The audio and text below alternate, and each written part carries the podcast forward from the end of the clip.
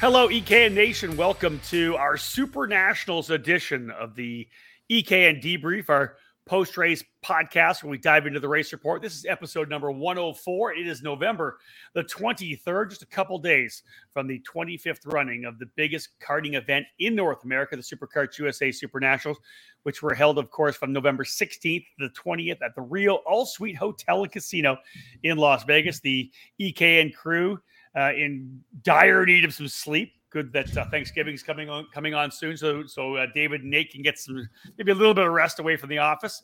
Uh, let's jump into though, folks. Uh, this week's show presented by the Allen Rudolph Racing Academy. If you want to improve your results, it's time for professional instruction and coaching at the Allen Rudolph Racing Academy. Located at the state of the art Speed Sports Racing Park just north of Houston, the Allen Rudolph Racing Academy offers custom coaching programs for newcomers and experienced racers alike. Train with a champion with over 30 years of racing experience to get proven results. Get ready for the big races by training with the best. Reserve your dates now by calling 866 607 RACE. That's 866 607 7223.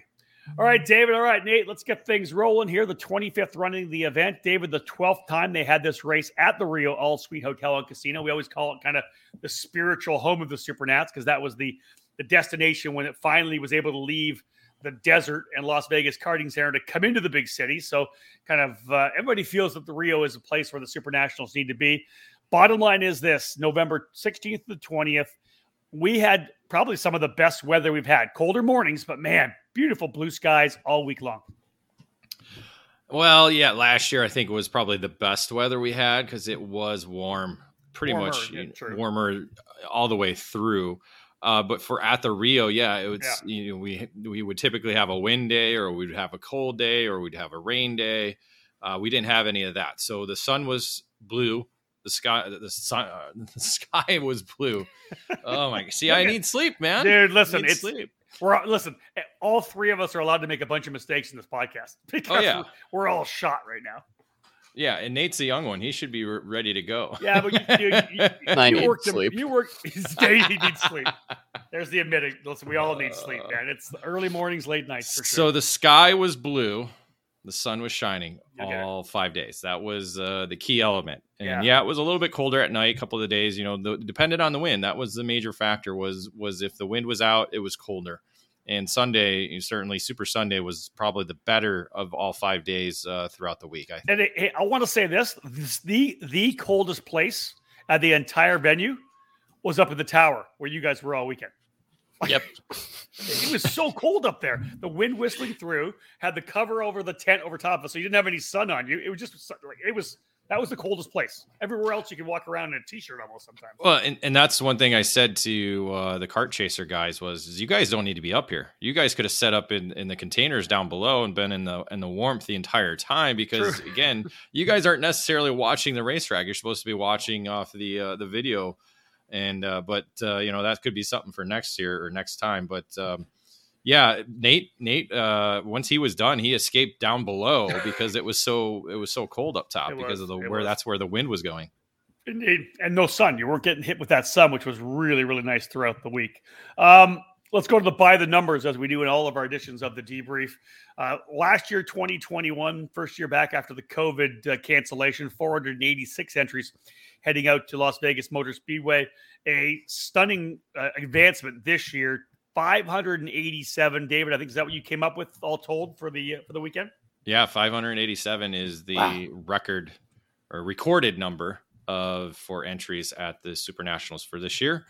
Uh, yeah, it's solid number. You know, that's you know almost you know it's 101 more than last year, which yeah. is surprising, but not really when you factor in all the different international drivers the addition of Master uh, K100 Master and the increase in, in entries we saw in Master Shifter. So uh, certainly uh, not the highest. You know, again, the highest 602 was in 2013 at the Rio, and we had uh, 12 different categories. But this ranks up there as the uh, second largest ever Super Nationals. Yeah, we'll see. A lot of interest in that KA100 Master category that uh, I ran in this year, and if they opened that up, you could see it happen again. Mini Swift Uh, a cap this year, but not last year, 49. So 49 in mini, 46 in micro. So super strong numbers, over 100 drivers in the cadet categories alone.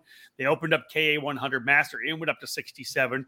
Juniors was just the one category, but filled up at 48. So not no cancellations because they normally do go past the 44 to, just in case there's cancellations. David, you mentioned it. Um, and we'll actually we'll, we'll wait till the end on that one. X30 Master strong as well at 45, which I think – probably a positive for SKUSA because I know that when they brought in KA 100 Master, there was discussion that they were maybe worried that guys would run the KA class, but not the X30 Masters class. 49 for KA 100 Master on its debut and 45 for X30 Master. So a bunch of crossover, but still great numbers in X30.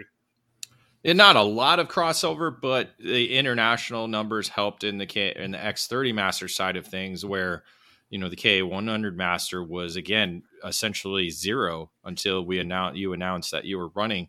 So that's you know that was the big turning point, and then towards the end, that's when we got some of the the guys to do double dip. Yeah, and as we saw, it certainly uh, paid off for a few of them. And uh, and then we look at the KA 100 senior category, 79 strong, not the 93 that we had last year, but 79. And then X30 senior, 87 last year, 88 this year. So great numbers in the senior classes. And then uh, let's go back to where I was going with there. Just massive explosion in shifter cart racing. Essentially, an almost 100% move over to the KZ. A number of drivers were on the IAME 175 still. But David, from last year to this year, Master Shifter 19 to 42, 42 entries this year, uh, close to being oh, over over double. And then another essentially 50% increase for Pro Shifter from 50 to 74 drivers in Pro Shifter. We had the last chance qualifier. That's amazing to have in our Pro Shifter class. Yeah, we hadn't had that since the early days of Sloan at Las Vegas Karting Center when uh, the numbers were big enough to be able to do that but the master, you know, the master shifter brought in international drivers again there too, so that helps. But it also brought back a lot of drivers who had not been to the super nationals for some time uh, in the category. And I think having the the, the, I guess worldwide standardized uh, shifter cart engine program engine package uh, uh offered in this category certainly helped. You know, the 175 was was not exactly uh, it, it, the concept I think was positive. Unfortunately, the rollout just didn't it didn't appease to to racers. It just yeah. it didn't mend well, and I think that was kind of the the downfall of of the category. But now we're back. we're you know we're coming back again. It's opened up. Drivers are going to spend what they want to spend, or or, or want going to want to race what they want to race, and it, it's showing. You know, numbers don't lie and that's always a good thing. And again, you also have to factor in COVID. There's a lot of, you know, travel restrictions for international drivers, but also, you know, some of the Masters drivers may just not have wanted to be uh, in Las Vegas when when there was an uptick in, in COVID last year in December. So, sure enough, um, you know, there are a lot, a lot, of different factors. So we'll see what happens, uh, you know, moving forward for this category. I don't expect to see massive numbers at the Winter Series, but you never know. It could. This could be the jump start for that. I hope. Well, I, I hope I hope that is the case simply because it'd be great to see shifter kart racing get back to where it was. A lot of international, like you said, but people were out driving. A bunch of guys got into, into carts that maybe hadn't been. So let's hopefully we'll see some bigger numbers, of course, uh, at the Winter Tour, uh, the SKUSA Winter Series, rather, as well as the Pro Tour for 2023. All right, we're underway. We've talked about it 587 entries at the Summer Nats. I mean, the uh, Super Nats, a fantastic 25th edition. Let's uh, jump for a quick break. When we get back, we will roll into the paddock pass to give you some of the cool stuff that we saw away from the racetrack. It all started in 1994 when former successful kart driver Albino Parolin decided to move his passion for karting from the track to his small workshop. That's when Parolin was born. Fast forward 20 years, and Parolin's passion for the sport led to the company rejoining international competitions as a factory team in WSK and CIK FIA races, with the aim of enhancing the research and development process, immediately achieving notable results around Europe, North America, and Asia, becoming the CIK FIA Asia Pacific KZ champion in the same year. Parolin USA is North America's source for Parolin products we run a factory team at all of the major Superkarts USA and ROK Cup USA events. The Parolin chassis lineup for 2021 includes the Invader Shifter, the Le Mans Tag single speed chassis for junior and senior classes, and the 28mm mini cart for the cadet classes. Parolin has been winning races all over the world, and it's on top of the podium in the USA as well, with drivers like Kai Sorensen, Mateus Arjuela, and Alessandro De Tullio. Get on the chassis that's winning. Drive a Parolin. For more information, head to ParolinUSA.com. For over 20 years, Greg Bell has been building race winning power for kart racers. One need only look at his team, Leading Edge Motorsports. He's always built engines for his team, and the results have been wins at the biggest races in America the SKUSA Super Nationals and the ROK Vegas events. The name on this program Mega Power. This year alone, Bell and Danny Formel teamed up to sweep the ROK Shifter class on the Florida Winter Tour, all on a Mega Power engine. If you want to win shifter cart races, it's time to put Mega Power on your kart. Mega Power specializes in gearbox engines, such as the TMKZ, ROK Shifter, and IAME Shifter, but with almost three decades of engine building experience, Bell develops winning motors for X30 and Mini Swift and everything in between. The combination of Greg Bell's engine building skills and his chassis tuning knowledge is a potent mixture. Greg's helped catapult many drivers to wins over the years, including Mercedes F1 star George Russell, who won the Supernats 14 in 2011 with Leading Edge Motorsports. Increase your odds of winning at this year's ROK Vegas or Super National events or throughout 2023 by calling Greg Bell today at 209 747 2613 to put mega power in your corner. Welcome back to episode 104 of our EKN debrief. It's time for the Paddock Pass, presented by Kart Republic and Kart Sport North America. The Kart Republic is here, and it just keeps on winning. Kart Sport North America is the country's importer and distributor for the Kart Republic chassis, and as a leader in American karting, they're focused on providing stability for the sport and quality products and service for the community. The Kart Republic senior and junior chassis are on fire, and so is the mini kart, which is won in SKUSA, USPKS, and WKA competition. For more information, contact Kart Sport North America, where they offer top quality products, winning brands, and professional driver development services. All right, guys, let's get into the uh, the paddock pass here. First and uh, first and foremost, the return to the Rio. Yeah, it's the yeah we returned. It's uh, twelfth, as we said earlier, twelfth time back at the Rio. Uh, what fourth return, I guess you could say, because let's see, we returned back in 2008 after leaving Sam Boyd Stadium. We came back in 2018 when we left the convention center. So it's essentially like the third return yeah. of the Rio, I guess. Uh, different eras. Um, but yeah, it, it, it's the same Rio though. That, I think that was kind of the downside of things. Yeah. Um, in terms of you know the opening couple of days of everybody arriving, there was really long lines uh, for check-in. The restaurants weren't exactly open if open at all. Um, and and and the rooms weren't uh, haven't been really touched other than maybe some mold and some other things. um, yeah, considering yeah we had our our uh, drainage uh, coming up instead of going down, so that it, just that was kind of the the. the welcome mat that you could say that we got when coming back to the Rio. Again, it's just that allure though of leaving your room and walking down to the racetrack. I think yeah. that's just that separates it, was, it from anything. And I, and there's obviously the rumors going around that they are going to renovate it.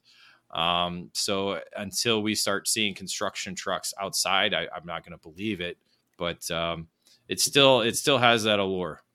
It's it's the location and it's the like you said, it's the fact that the racetrack's right outside the hotel. I felt the same way. You know, yeah, you're there at night and literally you're trying to figure out. We, we had to figure out where we were going for dinner because this place wasn't open or that place isn't open, and and especially during the middle of the week, there was nothing open. You know, the the some of the stuff wasn't open until Friday and Saturday, but then not Sunday, and, or not even at lunchtime, or, or not hardly at all. I don't, I don't even know if Hash House the restaurant on the way out to the track, was ever open. I think I messaged you one time. I thought it was when I was coming out, but it was in the morning. Yeah, it, they did. They did do breakfast down. But it was like a buffet kind of breakfast. It was. Yeah, but not until I think it was Thursday.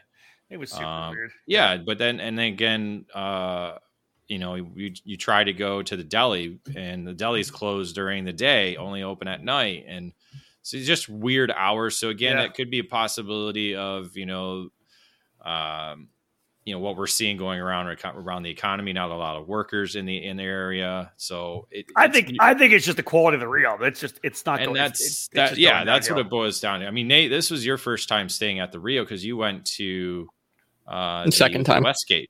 Oh, second time. Sorry. Okay, so Yeah. you probably saw no changes this year as well too. Yeah, it's funny. You come back some years later and nothing's changed, and it's still not great. But That's it. That's exactly it. 100%.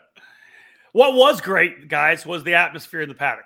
Let's put it that way. Um, you know, the Mhm. place was actually jam packed. Everybody was fired up. Um, to see all the big teams, some of the teams obviously getting even bigger. Obviously, I was with Rolls Performance Group. They seem to have a lot of, you know, always a lot of drivers. Same goes for uh, for PSL. They've, you know, over the last 20 years been such a big part of this event.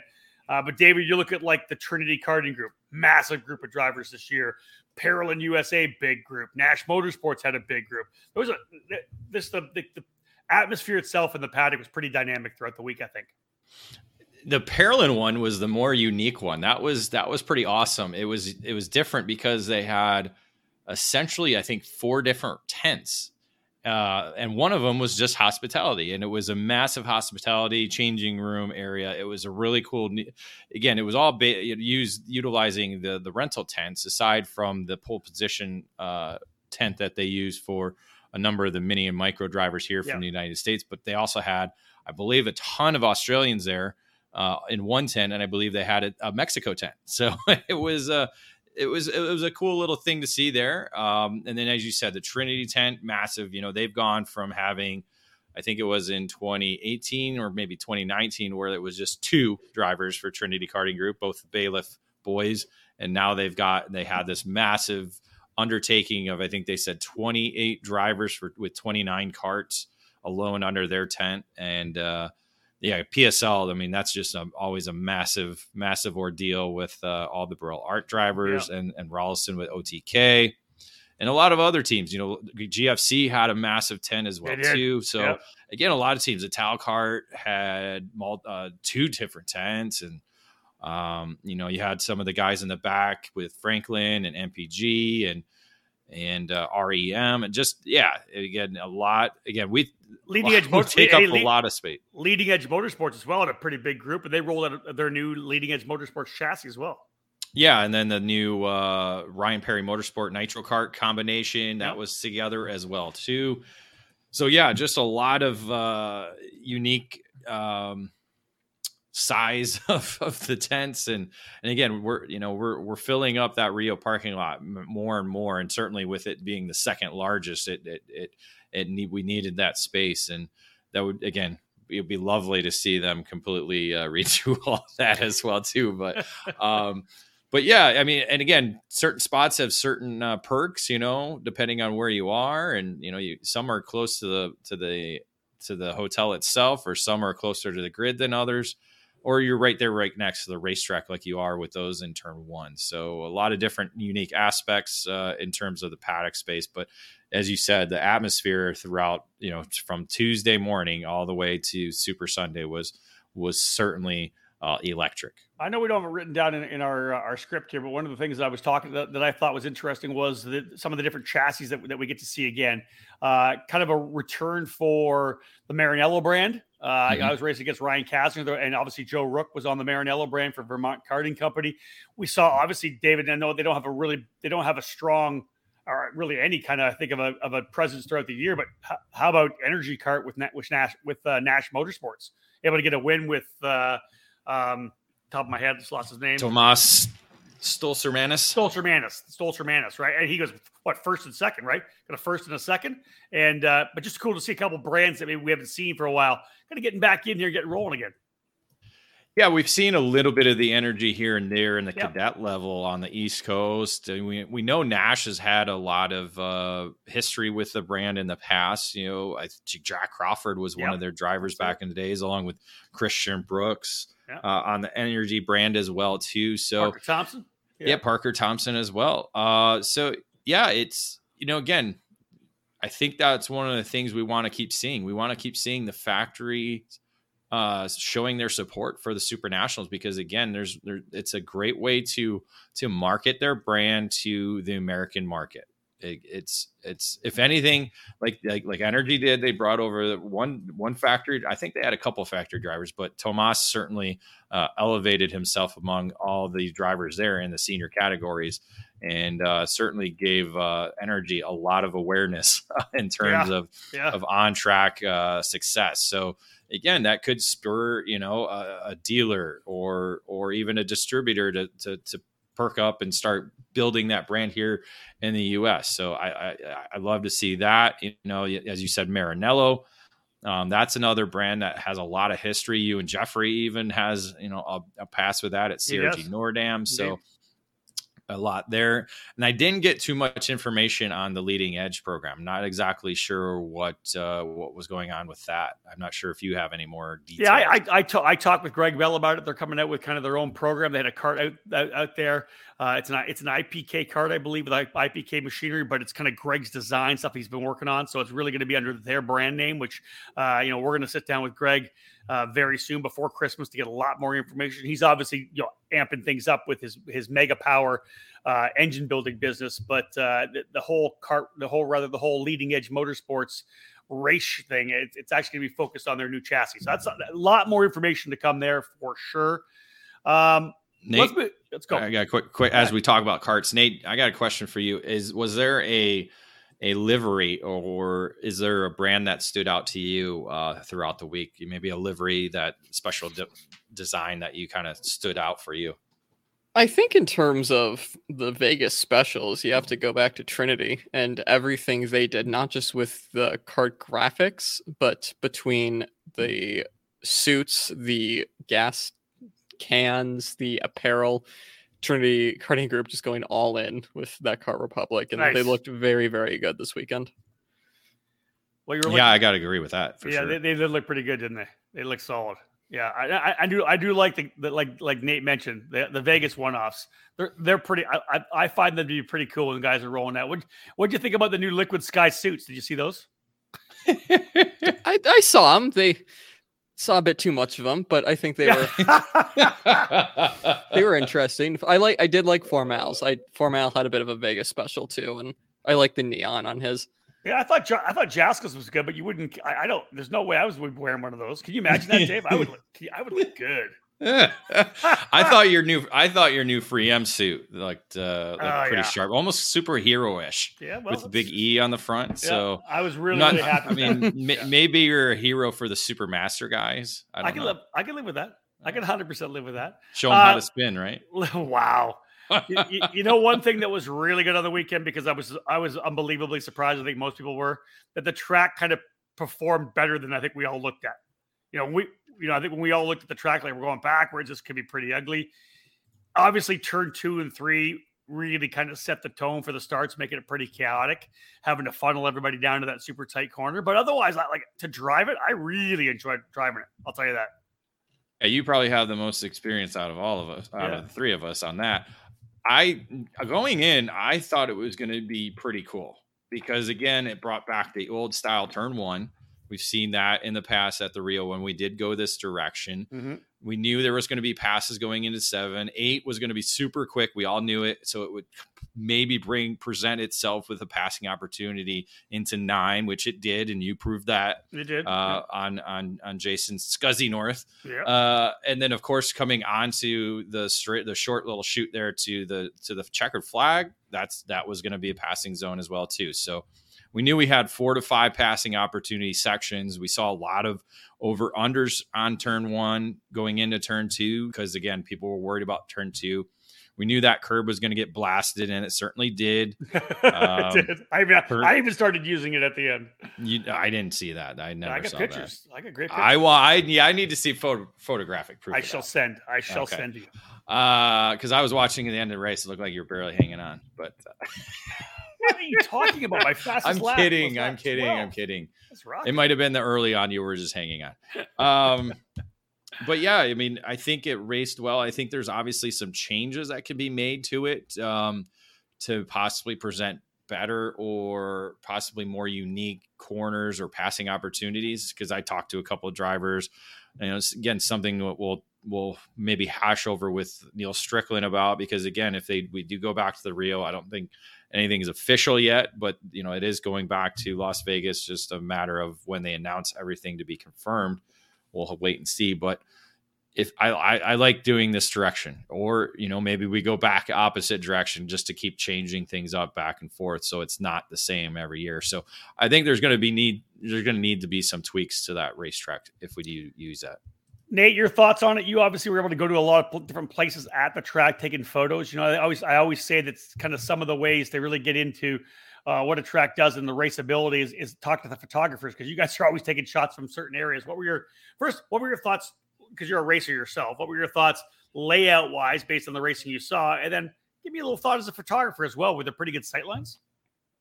Yeah, I think I talked to Sean from Car Chaser a lot this week, and we both agreed that this direction is a lot more photogenic than what was going on last year. In terms of the racing, I think it was very good. The going this turn one compared to last year seemed to help a little bit in terms of the turn one cluster turns two and three didn't really help the matter. I think next year, in terms of track layout, keep what we have going. Well, I would change from what we have going from about like two to turn uh, eight ish, kind of mix up the infield a little bit. But other than that, I think the overall layout of the track and how the finishes are, I think the track did really well this year. And for me, yeah. I wasn't expecting a ton from it but exactly it obviously right. exceeded expectations. Yeah, we actually had some pretty good last laps, right? There were play you, you, you oh yeah guys were guys were dive bombing into seven or maybe the the uh, through eight outside of eight uh, and then into turn number nine. I thought like again, I was surprised about how well it raced, and, and I think we may have only saw one guy once guys in the heat race, but Ryan was Ryan Norberg the only over under in the final corner to be able to get to the line. I think he did that one of the heat races, right? Um, no, there were a couple more. I want to for the win, not for the win though, right?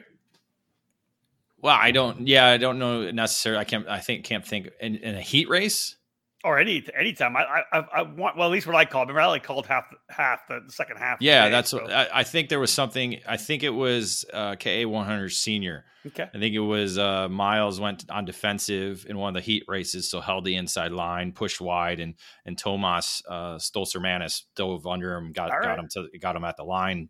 I think that was yeah. the opening heat race in that category because because again uh, Nate picked Miles to win. And I was like, hey, it's better to do it now in Heat One than doing it on Super Sunday and knowing what you can do. And and so that that one stood out. There was a number of other ones, uh, not necessarily for the win, but at least you know for position or you know again, every position mattered in a lot of these categories where they had the last chance qualifier. So uh, um, it again uh, that I love that little that little shoot. You could go defensive, but as because that's something we haven't talked about is the grip level.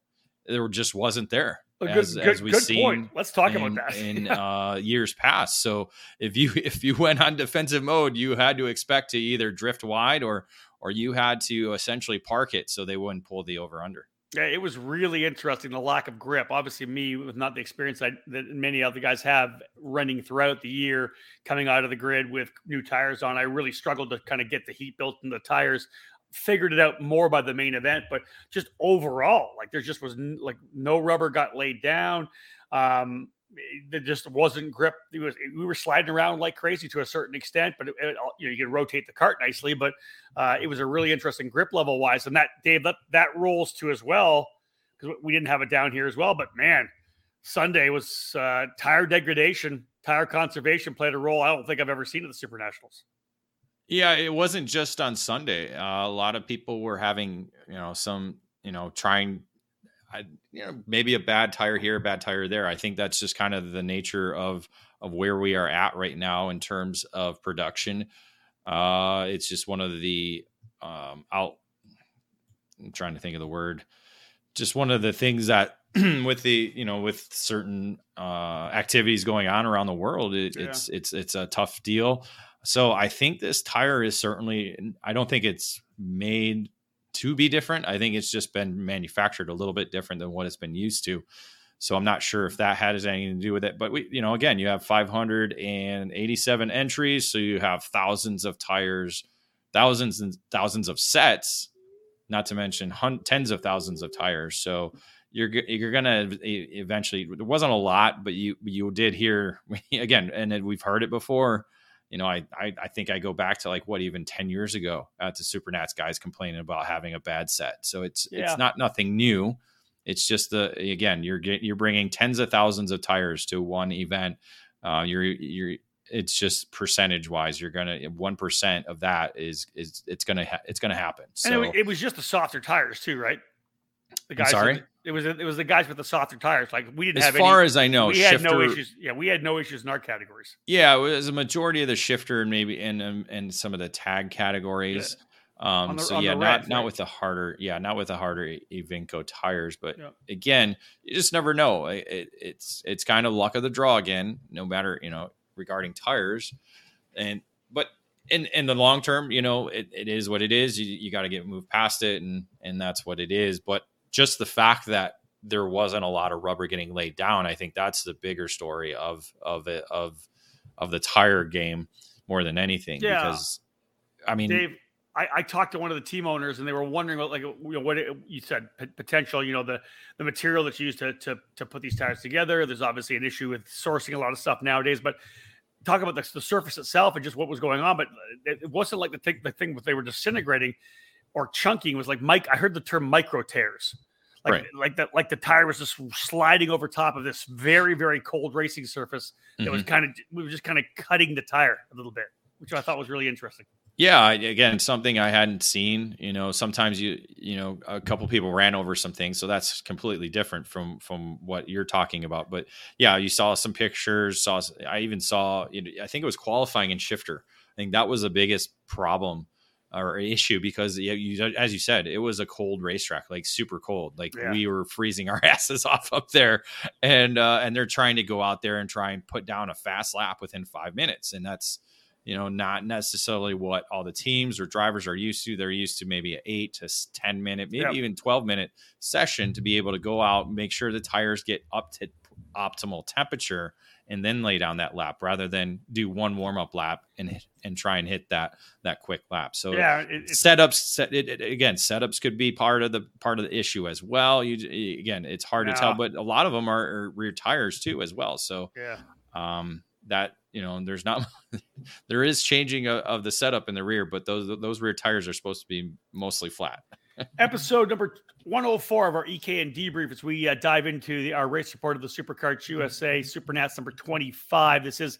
the paddock pass brought to you by kart republic and kart sport north america a couple small little bits guys to cap things off i had mentioned in the opening ceremonies i said uh, just you know, talking about the age difference of drivers. We have you know drivers eight to seventy-eight, uh, eight to sixty-eight years of age. Well, at the end of the ceremonies, Dave Conyers came up with me. Not you know, Dave's been racing SKUSA events since like 1999, uh, back in the, the former SuperKarts USA um, Pro Moto Tour days. And I'm not even sure which Supernats was Dave's first one, but he came and reminded me it's not really, it's not 68, 8 to 68. He's actually 69 years of age as of race day.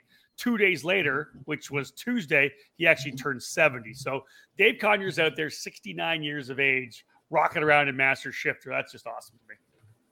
Yeah, excited to see him back. Uh, yeah, as you said, a long time SuperKarts USA competitor, Super Nationals racer uh, that's that's a great part of the Masters. You know that you're part of it as well. You know a number of the uh, KA100 Master drivers they're above the age of 50, some even above the age of 60. With Tom Gerstner at yep. 66, I think he was the he oldest was. in that category, and I I don't think he ran X30 Master. I think he pulled he out of that. So, did, yeah. but you had drivers in the age of 55. Uh, Steve Weiner, 61.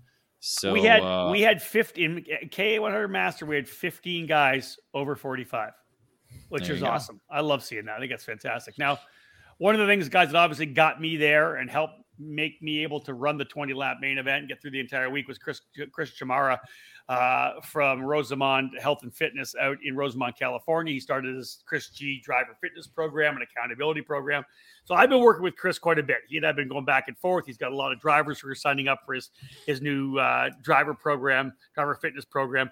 But what I thought was really cool is, you know, obviously all the stuff I did with him, just connecting through Instagram and through social media. But for me, it was uh, it was the fact that he brought a lot of stuff. They were he was literally working out the kids and warming them up out in front of National Motorsports every morning, and you know, of course, in the afternoon before they got going again. I love the fact that he was hands on with all the Nash drivers throughout the week. Yeah, not just the kids, because Wareheim was taking taking uh, advantage of it too. You know, the mass he's a not exactly in the seat all the time. So he was up there warming up uh, to get ready for his afternoon race uh, on track sessions. Again, that's something that, especially in Vegas, when you're going five days on, in the cart, you got to be ready to go. Um, so you know, fitness is obviously a, a, factor, and I, you know, that's something a lot of these master guys maybe they're doing it in their hotel room, so maybe that's where we don't see it. But uh, you got to believe that a lot of those fast guys in the masters categories are are keeping themselves in shape and ready. Yeah, at least stretching out in the morning race way, race day, that's for sure. All right, that's it for the paddock pass, folks. When we get back after this break, it's time to start jumping into some race reporting. We'll talk about uh, Micro Swift KA100 Senior and KA100 Master after this break. In karting, it's important to be supported by the right people. With over 40 years of experience in the sport, Trinity Karting Group has everything you need to make your program successful. We do it all, and we do it right. Trackside support and arrive and drive programs at many of karting's biggest East Coast events, full product sales and service, and professional coaching from our experienced staff. Trinity Karting Group is a full service operation based at the Motorsports Country Club of Cincinnati which gives us access to our custom designed driver training facility. This allows us to offer private one on one coaching to take you to the next level. From arrive and drive and coaching programs to the parts you need, let Trinity Karting Group provide you with customer service and a racing experience second to none. Trinity Karting Group is an official Kart Republic race team, providing full trackside support at all the major USA karting events, including the SKUSA Pro Tour, United States Pro Kart Series, SKUSA Super Nationals 25, and other events throughout the 2022 season. TKG has in stock Kart Republic, IAME, MG and tires, and more products for those in Ohio and the Midwest region. Trinity Karting Group has a long history of the sport, a winning pedigree, and we're dedicated to driver development. We take pride in our professional approach and our positive attitude. Let us build a custom race program for you give us a call at 513 421 4463 or check us out online at trinitykartinggroup.com.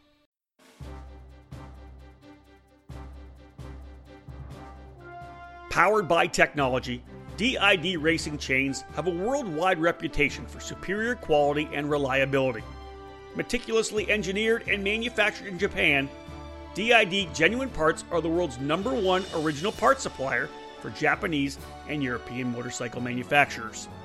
A rich racing tradition where results speak for themselves, DID prides itself on engineering the most technologically advanced chains on the market to help you excel on and off the track. DID's SDH pin treatment creates an extremely hard chromium carbide layer on the pin surface that houses a soft inner core to absorb extreme shock loads. DID's 219 HTZ racing chain boasts this SDH pin technology, which leads to longer chain life as well as excellent energy transmission to the wheels. Available in the gorgeous gold, the 219 HTZ is the ultimate racing cart chain. Pick up a DID chain at your local dealer today, because when winning is the only thing that matters, go with DID. Welcome back to episode 104 of our EKN debrief. Rob Howden, Nate Dean, and David Cole here discussing uh, this past weekend SuperKarts USA Super Nationals, the 25th running of the biggest race in North American karting. Time to dive into the race report segment of the debrief. This one brought to you by OTK USA. All over the karting world, everyone knows OTK is the gold standard for quality and performance. In the US, OTK USA is the source for all things OTK from the legendary Tony Kart brand to the race winning Kosmic, Exprit, Red Speed, and EOS chassis, and now the new Gillard and Lando Norris brands, OTK quality is second to none. To learn more about a specific product line or to find the OTK USA dealer near you, whether it's Tony Kart, Kosmic, Exprit, Red Speed, EOS, Gillard, or LN Kart, visit www.otkusa.com. All right, guys, let's dive in here right now to the Microswift category. 46 entries in total. Antonio Pizzogna ends up qualifying on the pole position, right in there as well. Alexander Procuna, Rocco Simoni, Jackson Gibson, and Troy Ferguson. Uh, pretty much good to see the guys uh, at one point, I think, with Royce Vega in there, David, top three in the uh, SuperKarts USA Pro Tour points, all in the hunt in Micro Swift. Yeah, a lot of the familiar names we we saw throughout the season. Uh, Procuna came on late uh, in the year as a, as one of those drivers to watch and to beat. Uh, yeah, but Simoni certainly uh, had had the uh, the pace throughout the week, winning all three heat races. So certainly he was the driver everybody was trying to to gauge off of uh, as they made their way through the heat races. Yeah. So again, three wins for Simoni uh, starting on the pole position. Nate, uh, as it all shook down, kind of a three driver breakaway at the end. I think they kind of pulled away. What do you think of the final couple of laps of this one? I thought I thought the first race of the the, the Super Sunday lineup was absolutely awesome. Yeah, it was a really good way to start off Super Sunday with obviously Jackson Gibson, who wasn't really on my radar. I think Rob, you picked him for fifth, so we we're obviously expecting him to be up there, but he had a standout performance up front, challenging with the number one point of Simone up front with Vega up there. But yeah, it was a really good race from those micro drivers, those top three breaking away, like you said, and really set the stage for Sunday. For me, it was uh, okay. Now, obviously, they were going back and forth. The three drivers pulling away a little bit. Uh, Ramalho and Parker Ives ended up uh, capping things off fourth and fifth. But it was that fight with Troy Ferguson in there as well. David, for me, and I know you'll probably jump in there as well, is is coming through turn number eight. We kind of had looked throughout the weekend that it was really hard to go too wide through there. If you were on the outside, you almost had to get off a little bit. So coming to the last lap, they come out of turn number seven. Ferguson goes to the inside, kind of gets a good run, really good run out of turn seven, yeah. pulls to the inside. My mind's like Ferguson's going to get this because he's going to be able to roll through. Gibson just hangs on the outside, doesn't give it up, ends up having the inside for turn number eight.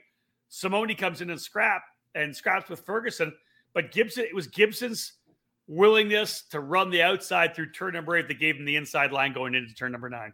It was the cool Trickle move of the of the event. I mean, you can hold it. Yeah, but you got to remember it's micro.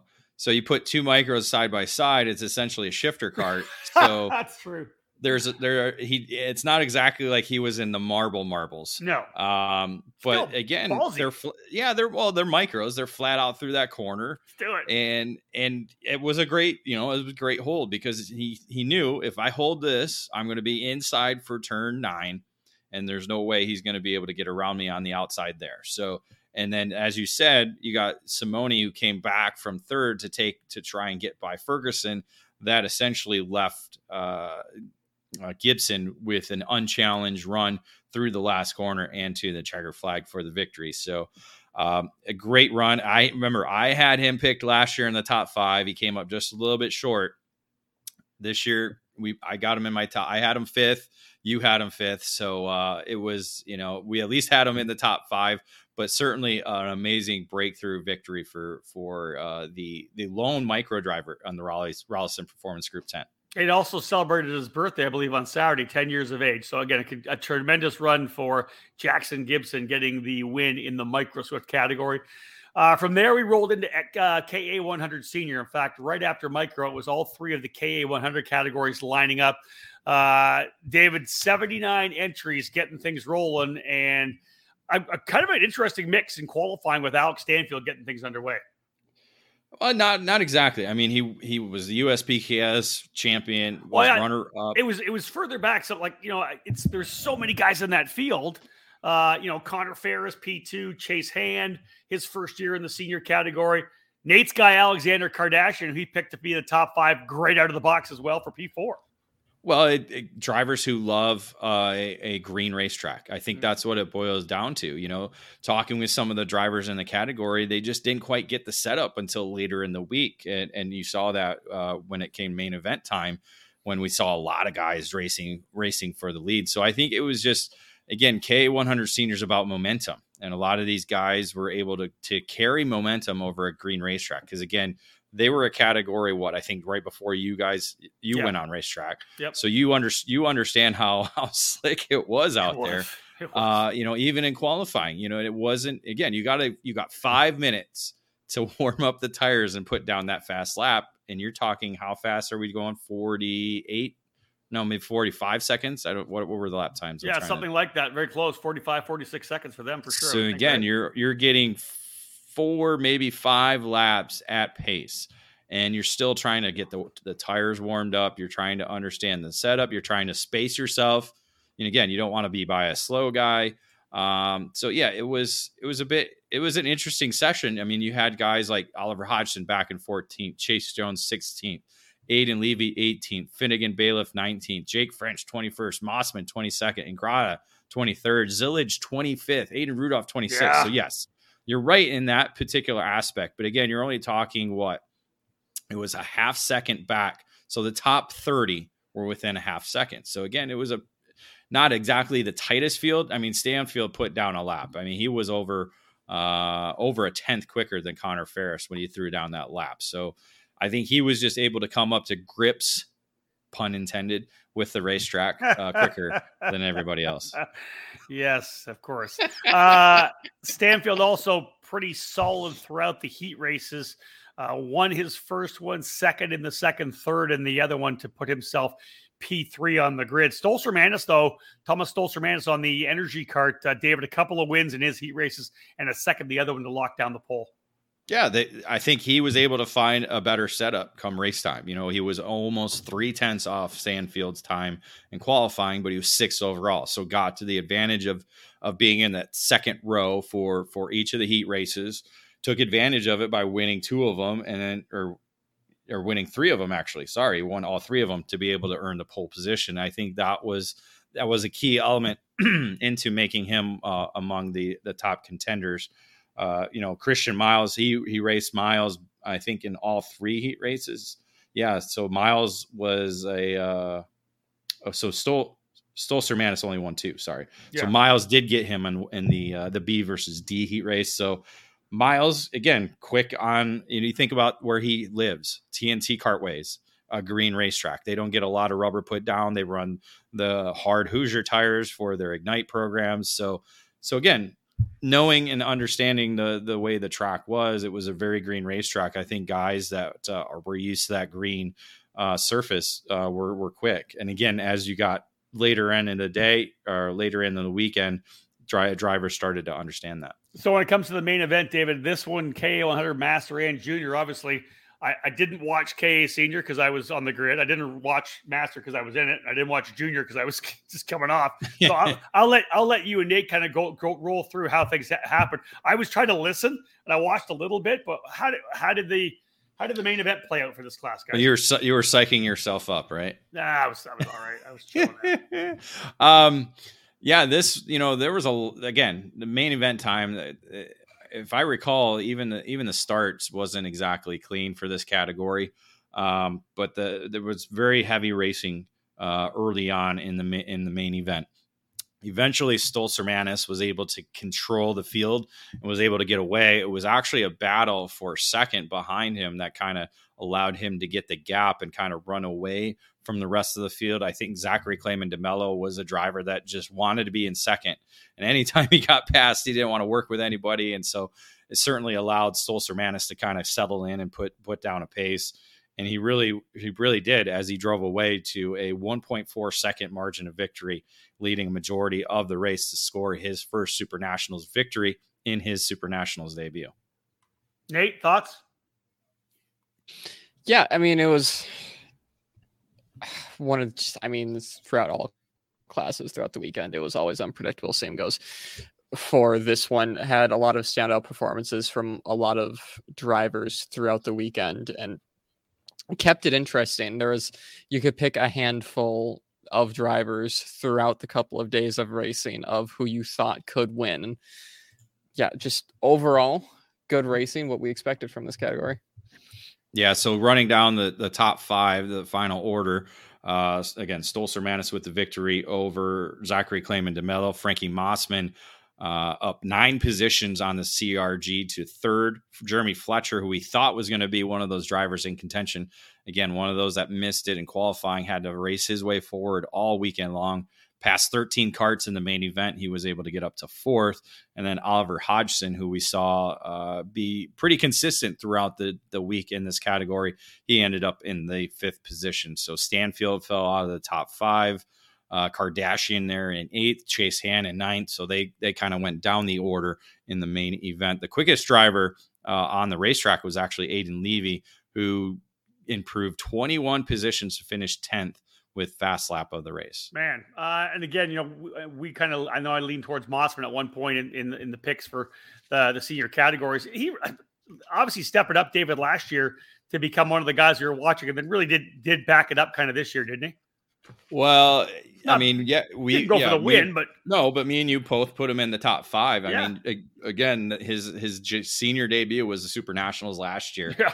And what I saw him when he jumped into the CRG for the first time in Utah. I mean, the kid was quick right out the gate, so he, you know, the, the he's got it. He's got a handle on that side of things. So again, just missed it in qualifying and was able to uh, to race his way back up onto the podium. All right, let's go into KA 100 Master. I was in this one, so I'll let you guys handle it. 40, uh, 48 enter. You have 49. Do we have 49 or 48? Uh, let me look. it was 48. Might have been well, 49. I have what uh did I just miss? I have 49. Well, whatever it was, it was awesome. And uh it was Renato Jader. I asked I asked him actually straight up when we were standing on the grid. What do you want us to call you? Uh, yeah. Renato Jader. It's Renato Jader. That's yeah. what he told me with a hard J, okay. not Jotter. Anyways, yeah. he was uh he was impressive out of the gate for sure to get things underway. Didn't didn't roll that way in the main event though. I finally watched the main event yesterday. Went back and watched the cart chaser coverage. The battle up front was awesome to watch. But uh, yeah, everybody was kind of chasing Renato from the very get go. Yeah, let me. Uh, I'm trying to go back to to to confirm my number here. So give me a second. You're so worried. Damn I am. I want to make sure I get the number right. That pisses me off that you I, think I'm wrong. But I will say I will say this. I have 49. All right, because there was yep. I'll well, go with 49. I'll tell you this. Eh, we okay, it probably we, is 48 because Scott Bland or Blind. Scott did Blind did not show. He did not. So, no, eh, I can I can update that to 48, but then that puts us at 586. So. Let's put this way: right. we were we were all chasing Renato because man, yes. that guy was charging the corners in a big way. Well, you got to expect that, right? When he comes in as a former Super Nationals winner in the X30 category, we didn't even know he was going to race this category. Um, showed up and, and decided to double dip, and yeah, it was again great on cold tires. We've seen that before in in X30 Master competitions, so just certainly set the pace. Uh, went out and dominated things in qualifying. Was uh, Daniel Romalo was right there, just a little bit off so those were kind of the guys setting the pace. But in the heat races, um, a little the starts were crazy. I mean, I, as you can attest to that. Really? and so that kind of shuffle, even up front, I think there was a little bit of craziness. And uh, Renato was able to escape all that in all three heat races as he went on to win all of them. Romalo finished second in the opening one. It was Mardan finishing second in the second heat race, and then Bobby Kelly finishing second in the third. So again, a lot of shuffling going on behind Renato Jader uh, throughout the heat races. So he was able to maintain that pole position going into the main event. It was Bobby Kelly starting on the outside of the front row, Lourenço Mardan and Martin Stone in row two, with Billy Musgrave, who struggled in qualifying but was able to race his way up into the top five to start uh, Super Sunday. Uh, main event, it was uh, again a little bit chaotic at the start, as you know for your experience.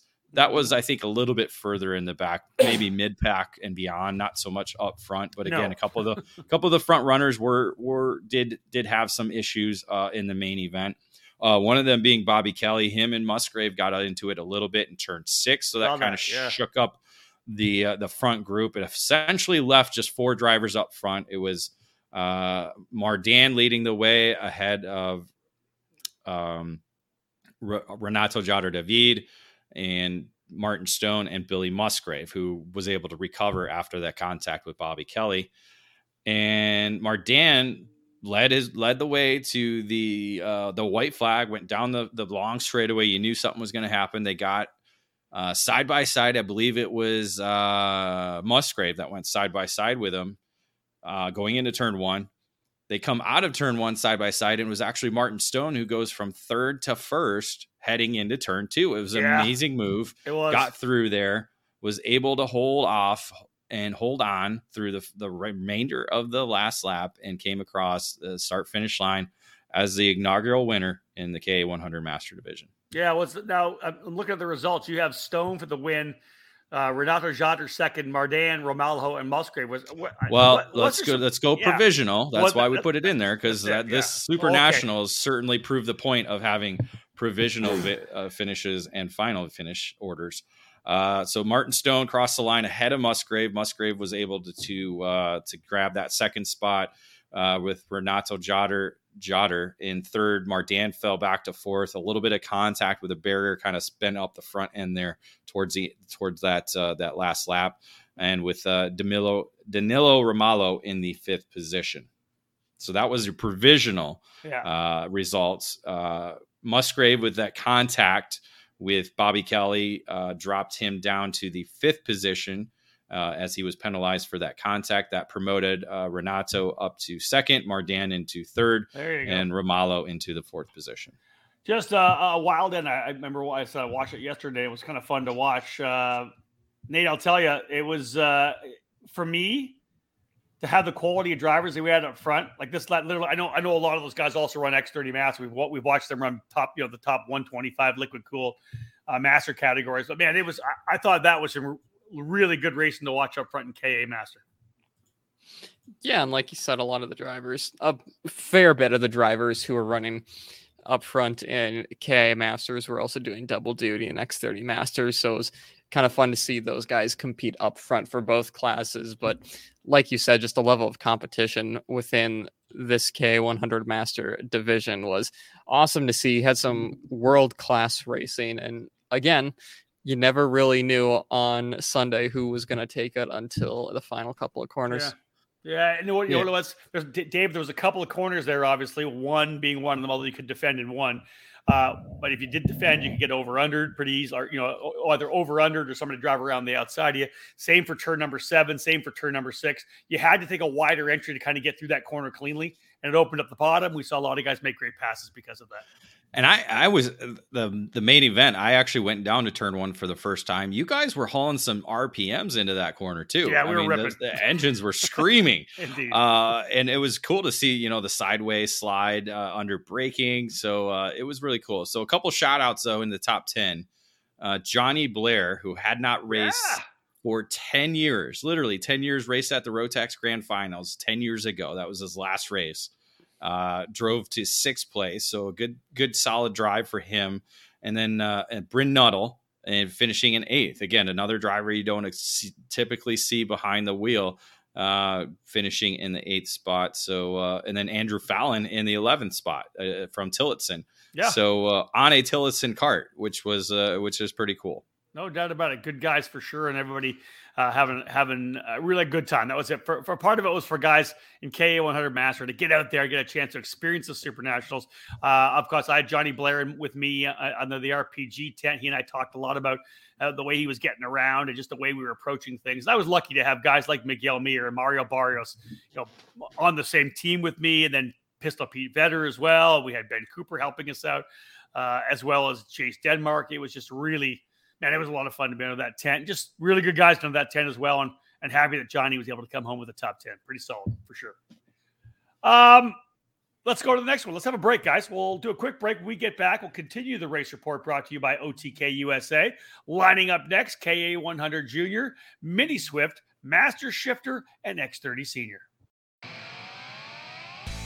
Need race fuel or oil? Hyperfuels is an authorized distributor for several of the brands that are spec fluids in American karting, including ELF and Aspen Sport. They also stock and ship methanol. Hyperfuels has a web store that can take your orders 24 7, and they ship UPS. That's right, Hyperfuels can ship fuel and oil right to your door. Whether you need ELF Racing Fuels or ELF ATX 909 oil Aspen Sport 98 octane fuel for SKUSA competition, they have it in stock. When you need it now, go to hyperfuels.com.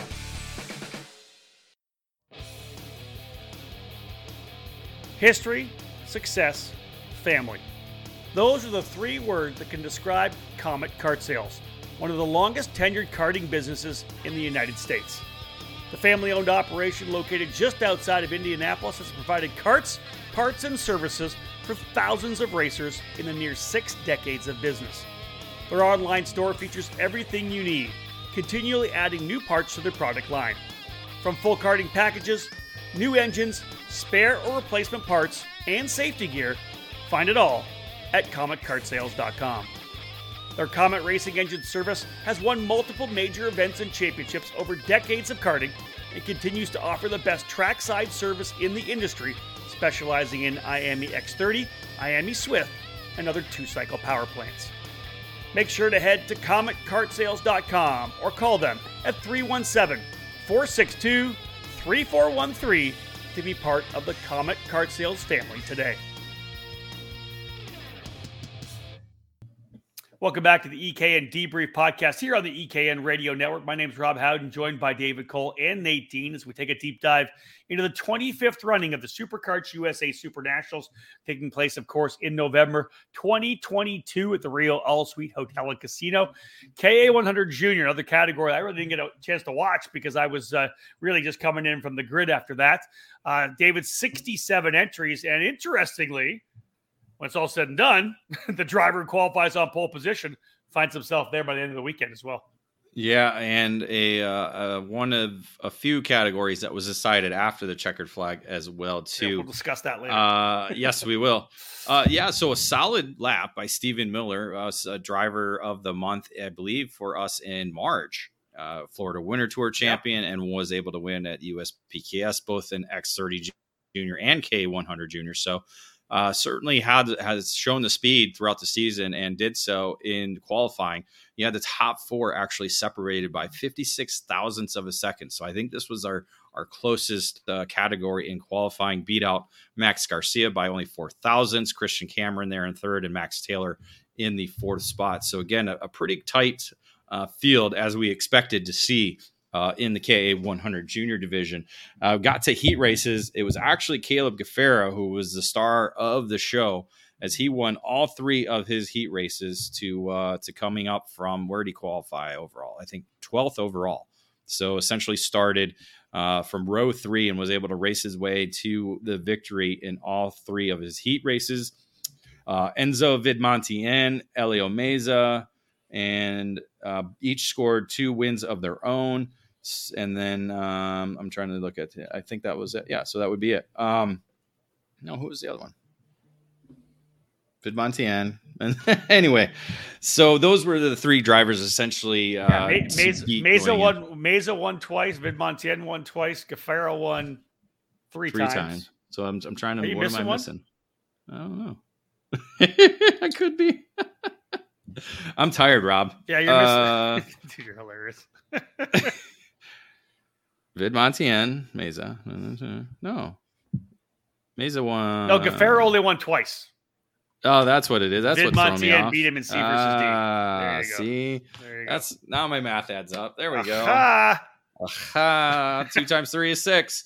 Um, yeah. So those were essentially the three drivers to beat. It ended up being Gaffera with the pole position, Meza on the outside of the front row, Vidmontien and Ernesto Rivera in the second row, and that Rivera. dropped Rivera. Sorry, I know I do it all the time. Rivera, and then uh, Stephen Miller in the fifth spot. So um, this one again, very similar to what we saw in K100 Senior. We saw a, a lot of heavy racing, uh, intense battles uh, up front uh, for the lead and for position. Um, essentially, Meza was able to kit himself up into the lead by about lap 16 and establish himself as the leader. Uh, last lap, more contact. I believe Shipman was second at one point. He got himself put into the wall. Uh, more contact behind them, just a lot of jostling. But up front, it was Meza uh, and Miller that were essentially fighting for the win in the second half of that last lap. Miller was able to get ahead of Meza, was leading going into the final corner, went defensive, and I guess essentially mm, pushed a little bit out of the way uh, for Meza to come through and be able to cross the line first. To me, it looked it didn't look as uh, very egregious. I'm not sure if this was the penalty that Meza got, but uh, let's go through the provisional finish first. Meza across the line, two tenths ahead of Miller. Vidmontien up to third. Uh, Jesus Vasquez Jr. up the Pro, Pro Tour champion in the fourth position with uh, Caleb Gaffera in the fifth spot. That top five were actually on the podium. Only one of them would actually be on the podium at the end, uh, wow. uh, following a lot of different uh, penalties. Uh, there was a penalty for contact on Meza, so that dropped him out of the uh, the top five. Uh, a penalty, a pushback penalty for Vidmontien, and also a pushback penalty for Vaz- Vasquez. So both of them fell off the podium, and then uh, Caleb Gaffera with a penalty for contact dropped him off of the top five. So our new and finalized top five became Miller winning by a half second over Leonardo Scorpione, uh, Max Taylor now up into the third position. Steven Isert in fourth. And Augustus Toniolo, a, a former micro winner a couple years ago, uh, in the fifth spot as the final top five. So, again, they didn't specify it just says incident responsibility in terms of the contact. So we're not sure if the meza one was for the last lap last corner yeah, yeah, or yeah. if it was due to something that happened earlier in the race. That is one thing we were not able to to confirm. Um, again uh, uspks they actually state who the contact is with. Um, and I forgot that SKUSA does not, so that I, that is actually my bad on that, and I was not able to uh, to confirm or deny uh, who the contact was with. There it is, though. Regardless what happened, there was a lot of action, a lot of uh, contact, a couple of pushbacks, as you said. And again, we'll talk a little bit about the, the podium situation and, and the post uh, event podiums, which a lot of people have brought up in, in recent uh, days. Uh, let's go into Mini Swift right now, David. Uh, 49 drivers all total in Mini Swift. Michael McGoy coming out of the gate as the fast qualifier. Turner Brown was really good throughout the entire weekend, as we would have expected, as was Isaac Malkit. Uh, Alessandro Truchot qualifying P4, Gage Bailey P5. So a couple of the drivers that you saw in the front of the Pro Tour doing very well. Um, out of the gate, the first heat race went to Turner Brown, but uh, other heat race wins, Truchot, Brown had one, Malkit uh, was close, but it was really Brown, McGay, uh, McGoy rather, and Truchot three different drivers winning the three heat races. Yeah, and all three had an issue in at least one of the heat races. Uh, Turner Brown had a 21st in his second heat race. Uh, McGoy had a DNF, a 42nd in his third heat race. Ouch. So he actually had to start back in the 12th position. And Truchot had a 7 and 16 in his first two heat races with that third heat race win. So that put him fifth in the order. So Isaac Malkit with three top five finishes in the heat races, he was able to take the pole position for the main event with Tyler Roberts starting on the outside of the front row. Giammatteo Rousseau, my pick to win, uh, qualified ninth and was able to start the main event in third spot alongside Turner Brown, who, as we said, picked up a win, a second, and a 21st in his heat races.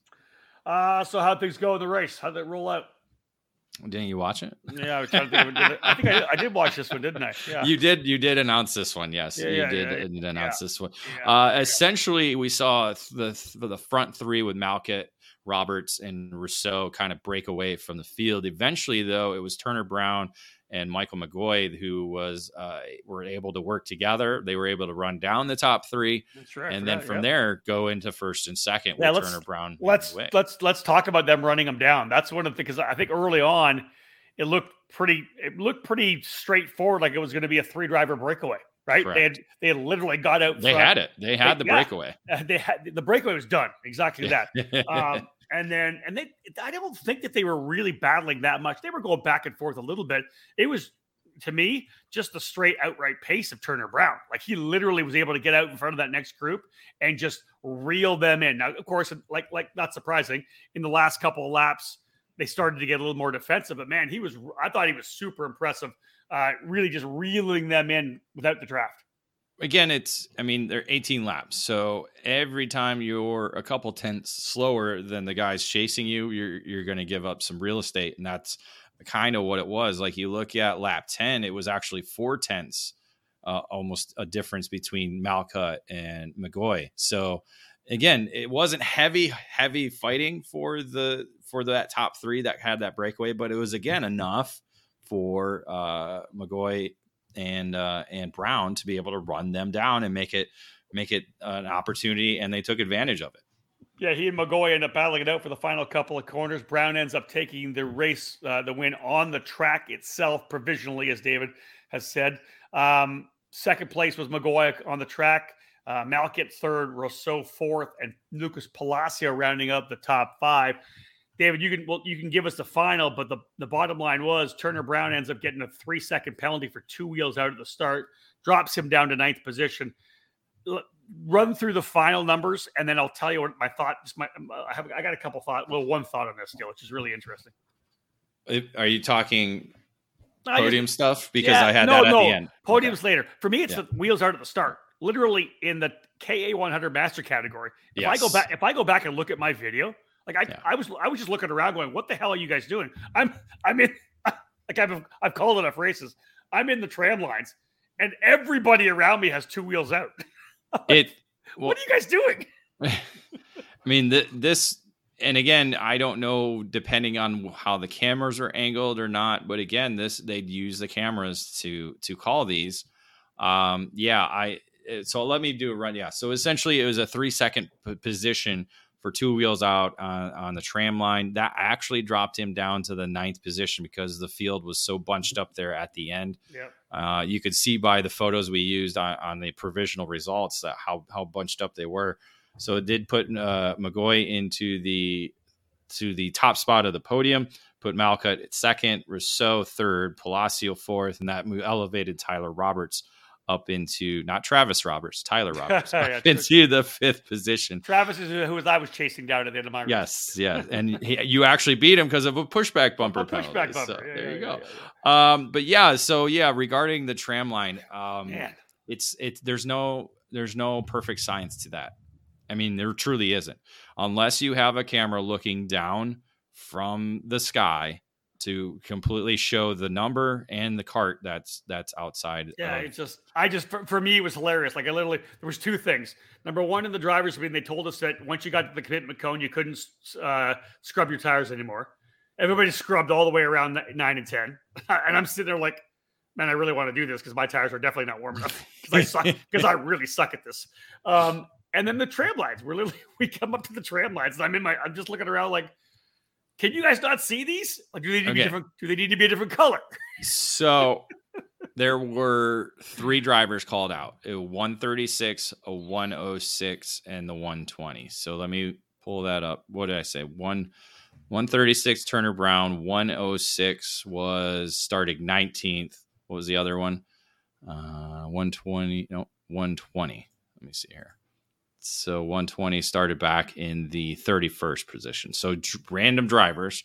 So again, not sure how they, you know, the only thing I can think of is they're calling it either by one of the starters right there or by the cameras. And you go back to your opening heat race, there's only one driver called out for wheels out at the start. And I could, we could easily have counted at least five or six. Yeah yeah. uh, starting around you. So that was the 499. I'm assuming somebody up front, possibly. So in my class, you mean in the main? Yeah, four. I, yeah. In that, so that oh, opening oh, heat, heat, race, heat right? Race. Yeah, yeah, yeah. There, that was the most wild start we've ever seen. So PP Mastro got got the penalty. Okay. For two well, wheels out at the start line, we could have easily counted more than that. In that first one, I can take my video up. There's probably like six guys around me. That's that's what I just said. Yeah, that's what that's, I just said. So, anyways, so that the scrubbing tires, they're all they're all argumentative. They're all per, uh, based on who saw what essentially, right? Well, it's pretty, pretty, it's pretty hard not to stand there and see that the guy's scrubbing tires all the way around the corner, like aggressively scrubbing but tires. The, do they call him? No, I mean that's, that, that's it. We did, we just didn't do it.